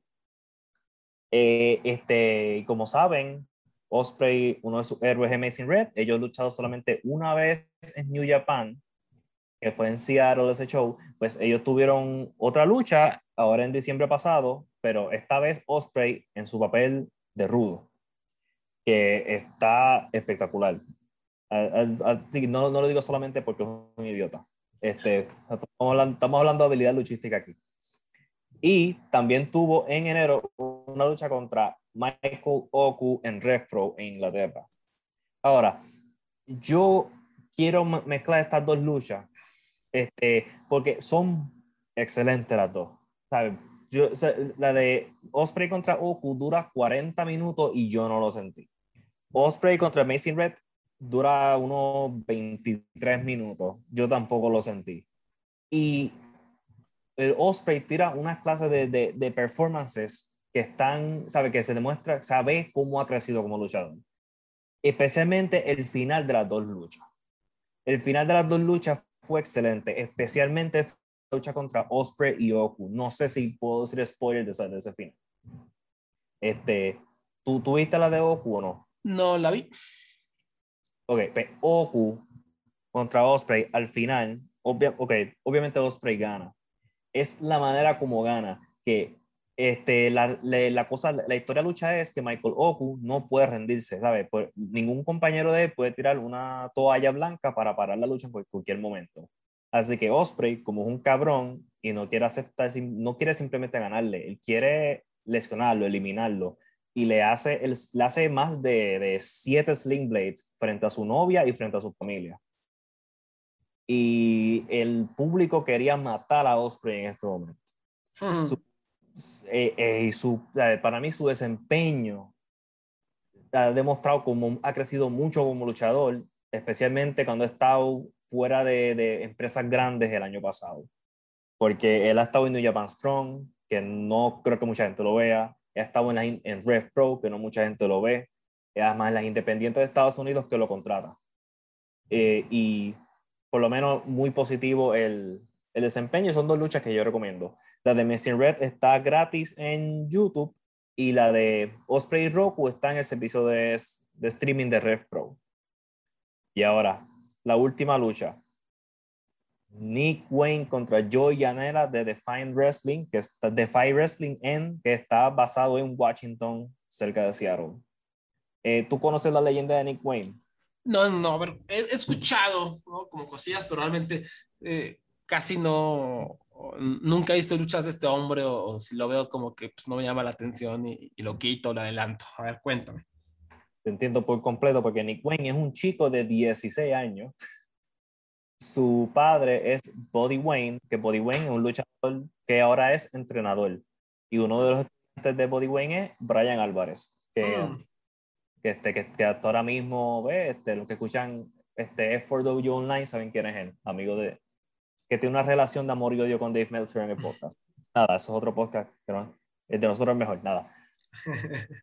Joey Anela, pues Joey Anela tuvo este tipo de luchón contra Nick Wayne, un joven de 16 años, y la idea de esta lucha era, Joey Anela claramente dijo, este, este chico es nuevo, él es bueno, yo voy a encumbrarlo. Y es el es el tipo de lucha indie que depende, es depende si te gusta este estilo. Si te gusta este estilo donde se dan 10.000 bombazos, se dan con todo y como quiera se levantan, pues este, si no te gusta ese estilo, si tú eres el de la persona que después que caen cuatro veces en la cabeza se levanta en el, en el 2, y tú dices, ah, en serio, podemos acabar la lucha, pues no te va a gustar esta lucha. Sí, eh, no, no, sé, no, sé. No, me... por, Nick Wayne creo que ya lo, lo contrató a IW, ¿no? Fue, fue uno de los morritos que Darby Allen salió y le dio el contrato y no sé qué. Sí, eso es lo que yo mencioné. La lucha de Joey Janela ayer, no. hay gente que dice que ah, la mejor lucha que he visto, que sí, esto y lo otro. Para mí, no. Es una buena lucha, es decente. Es una lucha que no sabe cuándo terminar. pero al público no le importó. El público cuando Nick Wayne ganó, de la misma manera que cuando AC Mac, ganó en Georgia, la gente casi explota el sitio. Cuando Nick Wayne le ganó a Joey Janela, el sitio explotó. Y, y, y, leí, y de acuerdo a los comentarios de YouTube, se supone que Joey Janela ganara, pero fue que le quiso dar la oportunidad a Nick Wayne porque Nick Wayne es un, un talento que está creciendo. Vamos, tiene 16 años. Él, a pesar de su edad, él lucha bastante bien. Y yo ya es de esos vatos que, que, no tiene ego realmente, ¿no? Que se nota que ¿No? más quieren cumplir a gente y ser feliz y ayudar a crecer a sus empresas, ayudar a, a GCW. O sea, y es un hombre que por ahí ha ayudado a muchos luchadores que a lo mejor no, no muchos otros le, le darán una oportunidad, ¿no? Sí, sí. ¿Y, ¿Y, quién va a dejarse, sabes, le hubiera dado esta super oportunidad de ganar a Nick Wayne en una, en, en una super lucha larga donde Nick Wayne aguanta todo lo que le tira a Joey Janela. Este, lo de IW fue que le ofrecieron un contrato, pero no va a ser activo hasta que él cumpla los 18 años y termine esa escuela. Ah, qué bonito. La educación primero. Sí, pero vamos, él, si se está luchando ahora, su papá lo entrenó, tiene, tiene boss, ese, pues él debe estar contando los días hasta graduarse de la high school. No, y lo que, lo que se hace Brian Álvarez, este, pues bajita la mano, es un hombre que tiene un micrófono, literalmente tiene como la plataforma para, para hacer ruido, ¿no? Entonces, no, estoy diciendo que todos los Wrestling Observer Radio él vaya a salir y decir, Nick Wayne es lo más, sino que poco a poquito pues diciendo, ah, es un talentazo este chavo, ah, qué buena potencia, ¿no? O sea, son cosillas que de alguna manera u otra te, te ayudan, ¿no? A darte a conocer eh, por otras partes, ¿no? Y eso pues también le, puede ayudar. Sí, sí. Este, y, este, y, y, un tipo que le tiene amor porque su papá lo entrenó a él, a Brian Álvarez. Sea, que también está ese tipo de, de, eso. Esta lucha, ni contra yo allá, yo y Anela, si te, te llama la atención, está en YouTube gratis con los promos antes y después, por si quieres saber la historia de ellos, por qué ellos están luchando. Pues ahí está, ahí están las recomendaciones y ahora nos pasamos a Japón, donde antes de hablar de Tokyo Pro, simplemente quiero hacer un, no sé, mencionar y hacer festejo de que Keiji Muto está lesionado, se va afuera, deja vacante el campeonato y ojalá no regrese, así lo digo, no regrese, señor Muto, porque es un cáncer para Noah, no se deja cubrir, no se deja perder, no encumbra a nadie, es cáncer para la lucha libre ya este señor. O sea, ya, ya pasó como a esta etapa en donde ya no te acuerdas de su legado y del gran muta, ya te acuerdas del viejito asqueroso que no se deja perder, ¿no? Y que no regrese. Y ahora sí, Tokyo Yoshi. Tokyo Pro Wrestling tuvo un súper, súper evento. Bueno, a mí yo lo disfruté muchísimo. La verdad es que cada vez que veo Tokyo Pro se me pasa como agua. Es fácil de ver, tiene buenas historias, tiene mucho talento. Las luchas no, no, no duran demasiado, duran lo justo. Y pues aquí me la pasé muy bien. Fue el evento, repito, se llamó Positive Chain. Se llevó a cabo el 11 de febrero, o sea, hace apenas algunos días. Fue en el Korakuen Hall. Voy a hacer un repaso rápido. Eh, Moka Miyamoto derrotó a Arisuendo, que son dos morritas de las novatas, digamos, que están comenzando a, hacerse de un nombre, que ahí van, eh, comenzando su carrera.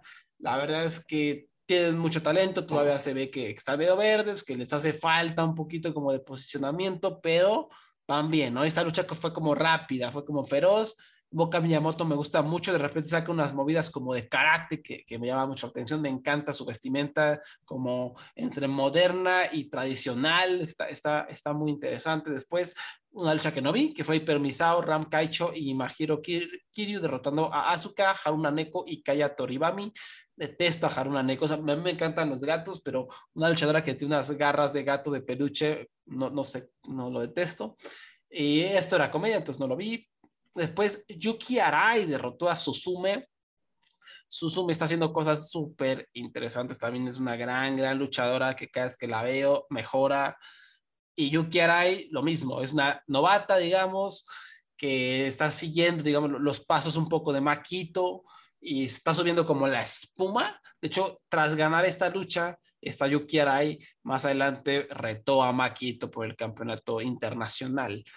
Y es que ha, ido acumulando una serie, una seguidilla de resultados interesantes. Y esta lucha fue la lucha que tienen que ver de todas estas, que hubo varias buenas, pero esta estuvo impresionante. Yo fui con cuatro estrellas y un cuarto, hasta incluso le, coqueteé con darle más porque de verdad fue muy, muy buena, fue dramática. Al final el público ya estaba haciendo mucho ruido y, y, y de verdad te hace ver el futuro y, lo bien buqueado que, que está Tokyo Pro. O sea, además de las historias, además de tener como un núcleo emocional muy palpable, tiene a todas estas jóvenes surgiendo, surgiendo, encumbrándose orgánicamente con las oportunidades y que luchan bien, o sea, no, se sienten forzadas, luchan bien. Y pues Yuki Arai para allá va, o sea, tiene carisma, tiene look y lucha muy, muy bien. Después tuvimos a Neo Bishiki-gun, Sakisama, ya saben, la, la, dueña de los, de los sueños del señor Abraham. Y, Correcto. Y Meisa y Michelle derrotaron a Raku y Pom Haruyuku en una lucha, eh, dos, tres, de repente medio pedorra. Fue una lucha de comedia, están ahí jugando con la campana y con la rosa de Sakisama y shalala. Al final estuvo interesante. La verdad es que Sakisama tiene una super presencia. De repente se echó así unas poses que, que parece que va a explotar el ring. Y, y Mason Mitchell es una bola de energía, corre por todos lados, lucha muy bien, también le sabe la comedia. Es una lucha que así recomendaría estrictamente, pero e, es, es divertido. Un, para pasársela viendo un ratito. Después se anunció que para la cartelera que van a hacer en Sumo Hall, Tokyo Pro, que va a ser una, una cartelera muy, muy importante, Hikari Noa, una gran luchadora, va a enfrentar a Hikaru Shida, ¿no? Mano a mano. Entonces, buenísima, ¿no? Una, una adquisición, digamos así, no por contrato, sino simplemente para esta lucha, muy buena por parte de Tokyo Pro para estar ahí en, el Sumo Hall. Eh, y que además, sin duda alguna, va a ayudar a atraer más ojos occidentales al evento, ¿no? Porque Hikaru Shida ya tiene mucha, mucha fanaticada acá. Shoko Nakajima y las Magical Sugar Rabbits derrotaron a Miyu Yamashita, Nao Kakuta y Marika Kobashi. Una también lucha muy, muy buena, donde, digamos, el, el, el conflicto principal era Shoko Nakajima contra Miyu Yamashita. ¿Por qué? Porque van a luchar por el campeonato de las princesas de las princesas, el Princess of Princess, mm, como que no me gusta pronunciar eso, mejor le voy a decir campeonato de las princesas, ¿no? más, más al grano. Y Nakajima también mm, haciendo muy, muy bien su papel, eh, eh, poniendo en problemas a Yamashita, de repente se echaban unas seguidillas de movimientos impresionantes, ¿no? A pesar de que todavía van a luchar en, en un evento importante, no se están reservando cosas y me da la impresión de que van a tirar la casa por la ventana cuando se enfrenten mano a mano. Entonces, ojo, ojo ahí, eh, porque son dos excelentes, excelentes luchadoras que, yo creo que van a, van a sorprender en, ese evento. No me sorprendería que sea un contendiente a lucha del año, por lo menos en esta empresa. Después, Makito derrota a Yuki Kamifuku para retener el campeonato internacional de las princesas. Dos luchadoras que hace un año no eran muy buenas luchadoras que siempre están sostenidas a base de carisma y a base de presencia, pues han mejorado cada vez que las veo, son mejores en el cuadrilátero.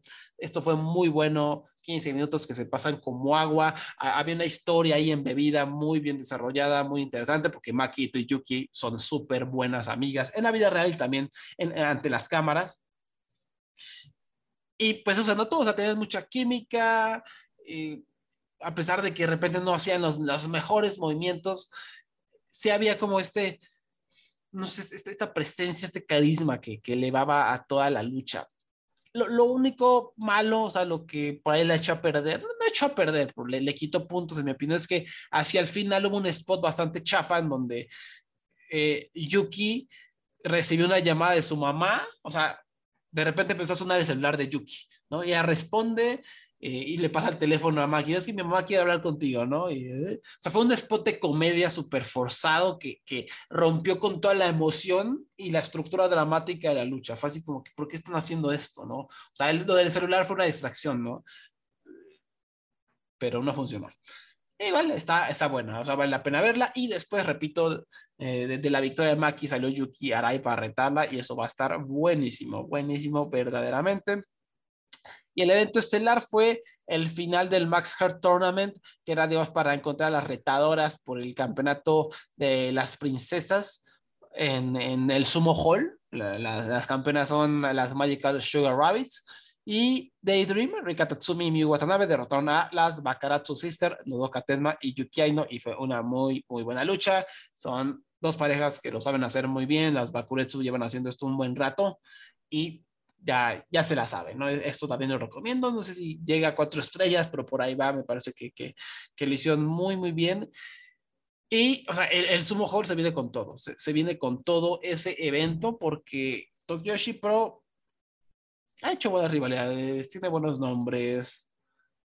Y a lo mejor soy yo que me encanta esta, eh, estos eventos, que me encanta este roster, que me encanta la manera en cómo desarrollan las historias, pero estoy, estoy muy, muy emocionado por, por lo que va a ser el, el, evento en el Sumo Hall y que por supuesto ya estaremos hablando más de eso cuando se aproxime. Y ahora sí, ya para, para, terminar, vamos a hablar rápidamente de Rey de Reyes. Señor Abraham, ¿qué tenemos en este magno evento de la AAA que se va a llevar a cabo este sábado 19 de febrero en Veracruz, México? Ya sabemos que tenemos, tenemos el tradicional torneo Reyes de Reyes, pero ¿qué más va a haber en la cartelera? En la estelar por el megacampeonato de AAA.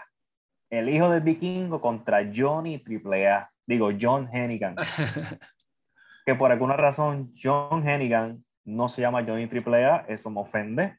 Ofensivo. Por eso nada más el hijo del vikingo tiene que ganarle en cinco minutos.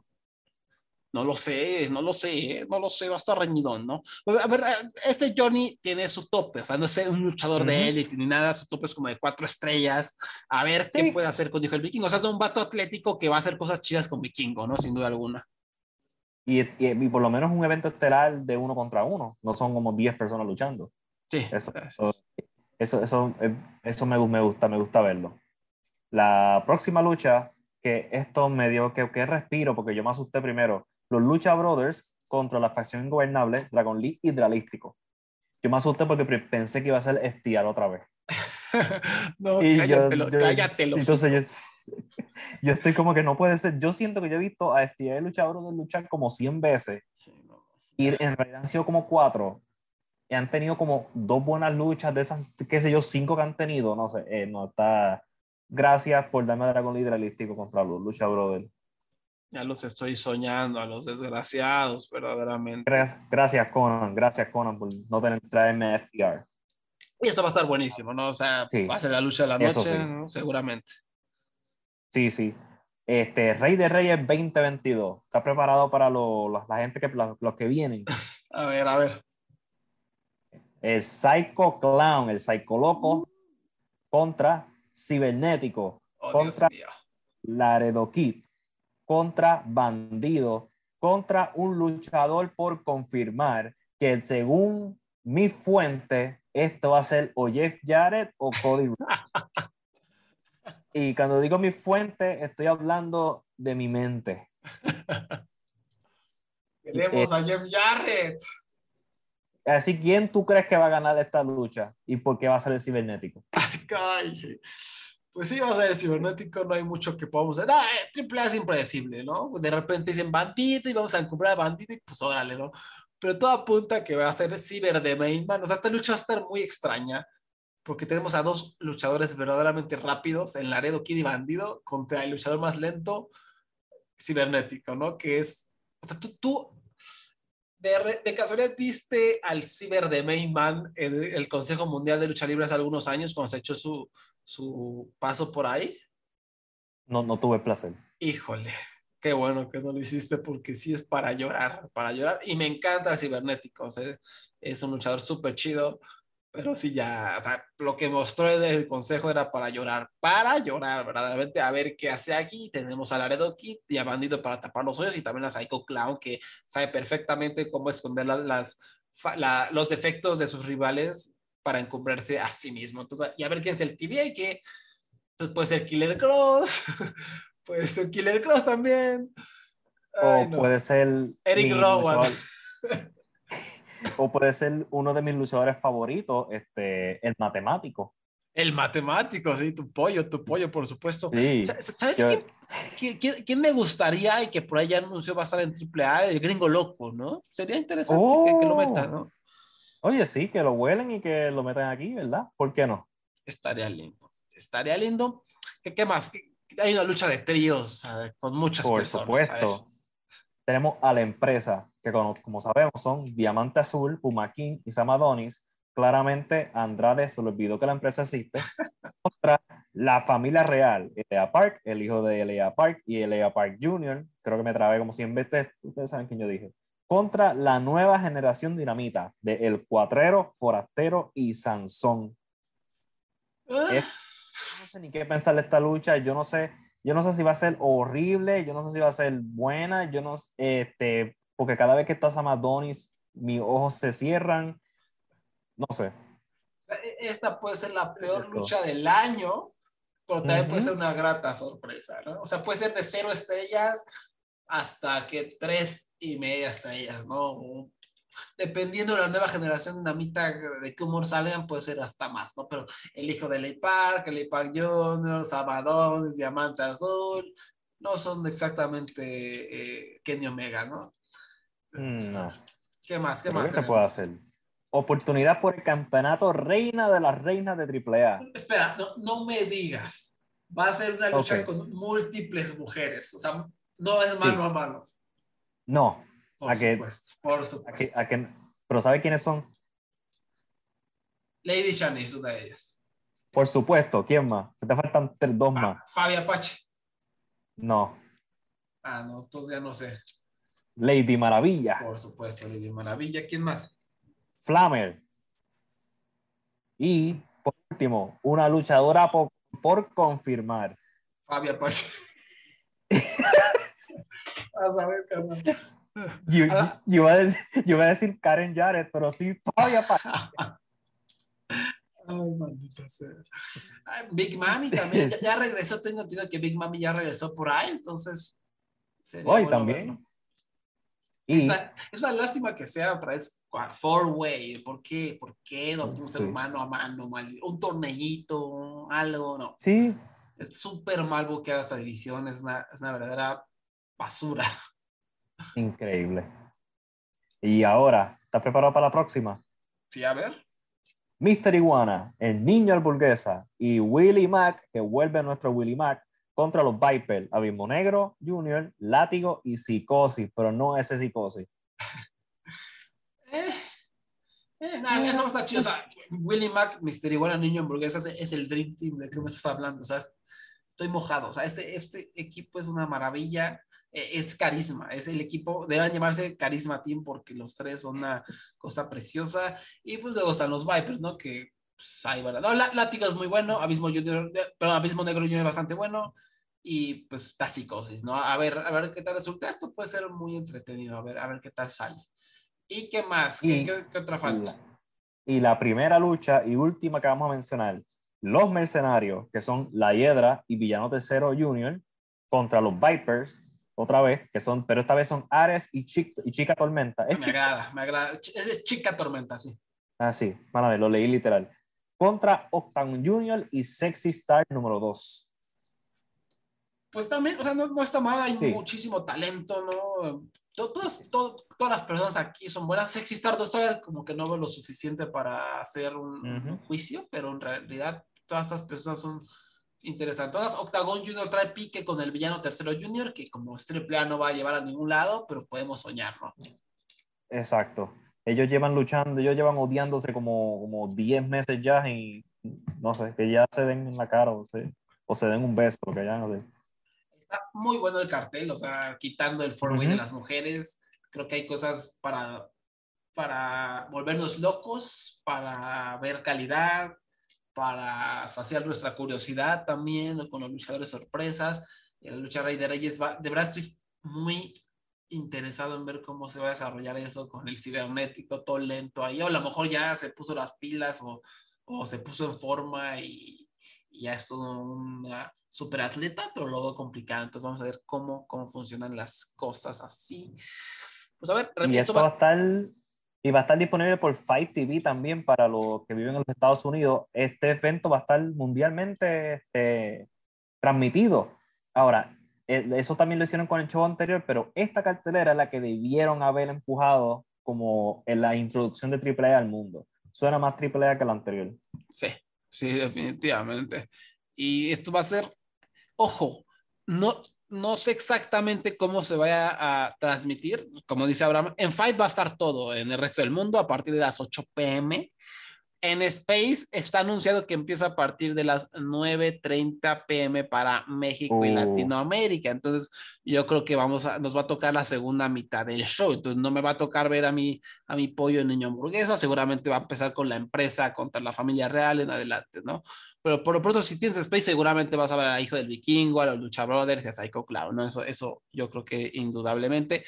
Digo, pues por una parte sí lo agradezco porque así es un show un poco más compacto, porque a veces lo que pasa con AAA es que es demasiada locura, ¿no? Y, demasiado caos que te llega a cansar, entonces pues ver tan poquitas luchas no cansa tanto, pero pues a ver, todavía eh, hay que esperar a ver la calidad de a ver si, qué luchas pasan, ¿no? Capaz al revés, no, no creo, ¿no? Tiene, tiene que ser las estelares. No, sí, definitivamente. Lo, es si comienza la, la, de la empresa, que sea, sea la, la, la, introducción de Space al mundo, pero... Sí, sí, sí, sí. Pero ya se vendrán mejores cosas, ¿no? Y pues hasta aquí llega el programa de esta semana. Muchas, muchas cosas locas. Ya platicamos de muchas empresas. Esperemos que hayamos iluminado sus, sus, su sentido auditivo. ¿Y en dónde te podemos encontrar a ti, mi, mi querido Abraham? Me pueden encontrar en ADR012 en Twitter. Pueden conseguir leerme en Voices of Wrestling. Pueden leer mi novela, La Tercera Avenida, la mejor novela de Puerto Rico en el fin del mundo que vas a leer en el 2022 a través de Amazon, digital y físico. Este, y creo que no tengo más ninguna conexión al mundo. Y pues ya saben, nos pueden seguir en arroba luchayovers en Twitter, en luchayovers en Facebook. Y pues suscríbanse. Yo repito, vamos a anunciar bien en, exactamente en las plataformas donde vamos a estar, pero lo más seguro es que ustedes no van a tener que cambiar absolutamente nada. O sea, si están suscritos en Spotify, no tienen que hacer nada. Va a seguir saliendo ahí el podcast, lo mismo en iTunes y en iVoox es lo que estamos trabajando. Eh, y en YouTube también hay en el canal de Voices of Wrestling, también los pueden seguir en Voices Wrestling en Twitter. Y, y si ustedes buscan en su en su plataforma de podcast favorita, en su aplicación para Android que tengan de podcast. También nos van a poder encontrar en el canal de Voices of Wrestling, junto a otros podcasts más de, de aquí de la familia, que repito, hay un poco de todo, ¿no? Hay de AEW, hay, de Yoshi. Hasta de TNA. Está, hay uno muy bueno de TNA donde sí. Eh, Garrett, que Garrett Kinney, que si no lo conocen, es una enciclopedia viviente de TNA. Él, eh, y Liam Jones, si no me recuerdo. Uh se, pusieron a recapitular toda la historia de, de TNA, o sea, desde el primer evento, desde el primer pay-per-view en adelante, ¿no? Para ir como, eh, estudiando la evolución, ¿no? Y ellos van mes a mes, mes a mes. Este, y eso yo lo escucho, es un episodio cada dos semanas y es este, excelente y me hace reír y me da este, memorias de TNA cuando yo lo veía al principio pues ahí está. Y hay mucho otro contenido, ¿no? Para que también... Hasta Dragon Gate. Hay un podcast exclusivo de Dragon Gate. Sí, ahí están nuestros buenos amigos Mike Spears y Keith Lowe, que de verdad, o sea, son las voces de, Dragon Gate. Son las personas que más saben de Dragon Gate de este lado del planeta. O sea, eh, o sea no estoy exagerando. O sea, esto es lo que les estoy diciendo es 100% real y comprobado. No van a escuchar mejor contenido de Dragon Gate además de los luchadores, claramente, que ellos dos, ¿no? O sea, ellos dos saben de lo que están hablando y están muy, muy metidos y son unos historiadores verdaderamente de la empresa. y lo digo porque se llama Open Open the Boys. Open sí. Entonces, si están interesados en Dragon pues también está eso. Y pues ya saben, aquí, eh, si, si ustedes les gusta el podcast, eh, si les sobra el dinero, pueden también poner ahí una, una, donación. Si no pueden, también está completamente bien, no hay ningún problema. Ya les iremos pasando todos los, los links y cualquier cosa con relación a ese anuncio ya lo iremos aclarando, pero repito, va a ser el mismo contenido y no va a tener que cambiar nada, simplemente va a tener más acceso para todos ustedes. Y en fin, pues hasta acá llega el programa de hoy. Muchas gracias por haber escuchado. Muchas gracias, Abraham. Hasta la próxima.